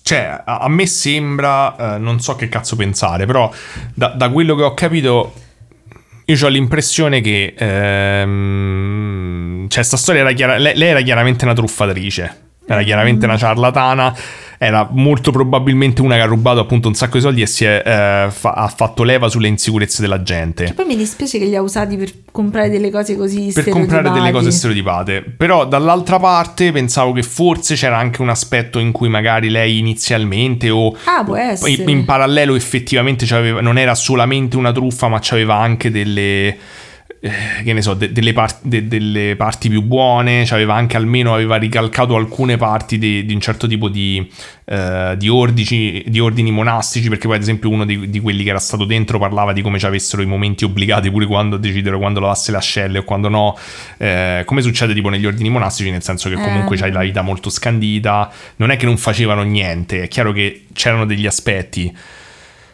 Quindi non lo so, nel senso come dice la tizia, a prescindere da quello che poi ha fatto mamma Ebbe e quello che succedeva là dentro, è difficile farsene un'idea perché chiaramente sono stati demonizzati in un periodo in cui comunque tutta l'opinione pubblica si è scagliata contro, come ha detto la tizia, c'ho un po' l'impressione che anche... mm, lo Stato abbia fatto un po' anche le veci della Chiesa, abbia un po' protetto la Chiesa, nel senso che, che mamma Ebbe gli dava una brutta reputazione perché comunque sia continuavano a dire di essere cristiani. Il tizio eh, con cui- di cui ho letto il blog, a un certo punto lui dice che sapeva perché ha visto coi suoi occhi che eh, la, la Pia Unione di Gesù Misericordioso rientrava, è rientrata ad un certo punto negli anni Ottanta negli ordini riconosciuti ufficialmente dalla Chiesa Cattolica, ma che poi quell'almanacco è stato fatto sparire, lui dice. Non lo so. mm, Cioè, mi sembra che da entrambe le parti, cioè che la, la vicenda di mamma Ebbe non si capisce bene. Un'idea ce, ce la possiamo fare facilmente, Certo. però non si capiscono bene i dettagli. Secondo me ci sono le cose esagerate. E tipo queste orge che ogni tanto sono orge, ogni tanto è lei Ma- che si porta qualcuno, ogni tanto è solo lei che va col marito. Sì, cioè, diciamo che penso che co- come conclusione possiamo dire che a prescindere de- de- di, di quello che è successo, di certo lei la coscienza pulita non ce l'aveva, no, mi sembra. No, però lei, lei continuava, cioè aveva una compulsione con sta cosa pazzesca. Eppure sto fatto che continuava, nonostante l'avessero arrestata 10.000 Eh, volte, è strana. cavolo, cioè si sentiva al di sopra della legge, non lo so. Ma non- cioè, mi, dà- mi fa pensare che lei fosse un po' delirante, cioè forse lei credeva anche in parte che stava facendo Sì, ma è qualcosa. strano perché ad esempio in questo momento mi, mi sfugge il nome, però avevo ascoltato un podcast su de- un gruppo di suore che gestiva un istituto per delle ragazze con vari tipi, tipologie di problemi. Pure lì la suora principale, mi, mi sfugge il nome in questo momento, però eh, anche lì la suora principale faceva delle cose di una cattiveria estrema, prendevano soldi, prendevano mazzetti, prendevano cose, però lei era super convinta e continuava passando soprattutto nonostante le denunce, nonostante tutto, perché avevano delle protezioni. Eh, non, non lo so. Comunque assomiglia effettivamente un po' come dici te alla storia di Gisella Cardia, ha delle cose in comune. Non so poi, no- non dico che fa le stesse cose, cioè, Beh, d- l'hai diciamo vista bere l'acqua? Non lo so se beve l'acqua. Eh. Diciamo che le testimonianze che abbiamo fino adesso eh, comunque sono spesso incentrate su cose economiche, eccetera. Per ora è una figura più sicuramente più ambigua per certi versi, ma la vicenda è ancora in corso e anche il motivo per cui non la faccio, però Boh, Eh. vediamo. sì. E vabbè. Eh niente, questo era. Se ci avete capito qualcosa voi fatemo sapere. Fate, sì, niente. magari l'avete capito, oppure c'è delle persone che. Forse mi devo vedere l'altra metà del film e avrei capito tutto. Eh, beh, però è un film. Beh, infatti ho detto non è che mi posso fidare, cioè il film l'ho visto perché per curiosità, ma non è che mi posso fidare del film. Mi sembra come alle medie che vedevi film per non leggere Eh. i libri, però che ti devo dire? Oh, raga, il tempo è quello che ci abbiamo, lavoriamo tutta la settimana. Ho lavorato anche stamattina. Eh, brava, con la migrania. Esatto. Bene, questa è la vita che ci È aspetta. amara la vita. Bene, Con questo vi direi passiamo nella parte Patreon dove ci lamenteremo per 40 minuti di, una, di un reality giapponese sull'amore. la cacca ne abbiamo già parlato. Abbiamo quindi già sì. parlato, fateci sapere, mi raccomando, sono Metterò il preziosi. sondaggio appena pubblichiamo. È tutto prezioso questo, queste cose. Andate subito su Spotify a Se sentite nel vostro cuore di avere la bontà di offrirci del Don Perignon o del cappuccino per un mese, tenetevi pronti col dito sulla tastiera perché tra un po' scade la prima parte di questa cosa. Non so se scade a fine mese o scade da Ma non c'è, non c'è nessuna, nessuna te- l- regola Vabbè, che, nostro, che forza questa cosa. Il nostro Patreon sa quando deve farsi da parte. Mi raccomando. Mm. E niente, andiamo alla parte Patreon. Vabbè, ragazzi, salutate. Chi ha salutato l'ultima volta? Ah, saluto io. Io non saluterò mai. Va bene. Ciao ragazzi, quindi eh, ragazze, ragazze, tutti. Gatti, gatti, vabbè. Senti, prendo Daniele, D- Daniele, ma che ne so, andiamo nella parte Patreon. Dai, madonna, ce la stavi per fare? No, pure No, fatto cascare il basta- microfono. No, basta. No, vabbè, dai, allora ragazzi, eh, è stato un Amici. piacere, amici, eh, è stato un piacere, questo episodio è andata così. E... Eh, mi piace questo caos organizzato. Sì, non mi è dispiaciuto, cioè avrei voluto fare di più, questo caso mi, mi ha, mi ha un po' lasciato l'amaro in bocca, non, non mi ha soddisfatto, però sono contento di averlo fatto perché era tanto tempo che c'avevo lì, almeno adesso so che cos'è e di cosa si parla, sono Bene. contento di sapere Eben Joe e della sua La fantastica linea di, vestiti. Immagino le mutande così tu e Ben Joe. Esatto, e quindi vi auguro un buon proseguimento di settimana e anche quella dopo che probabilmente non ci saremo visto che comunque famo ogni due settimane e, e niente, Mm. Arrivederci. arrivederli. 3, Due. 1 e E, e, e, e, e. aprite la bottiglia di Don Perignon e ascoltate la preziosissima parte Patreon. E... Quindi che mangiamo Di qualcosa di stasera? segreto che questa qui poi la taglio così tutti eh, che vogliono poi mangiamo stasera? Lo potranno sapere solo loro.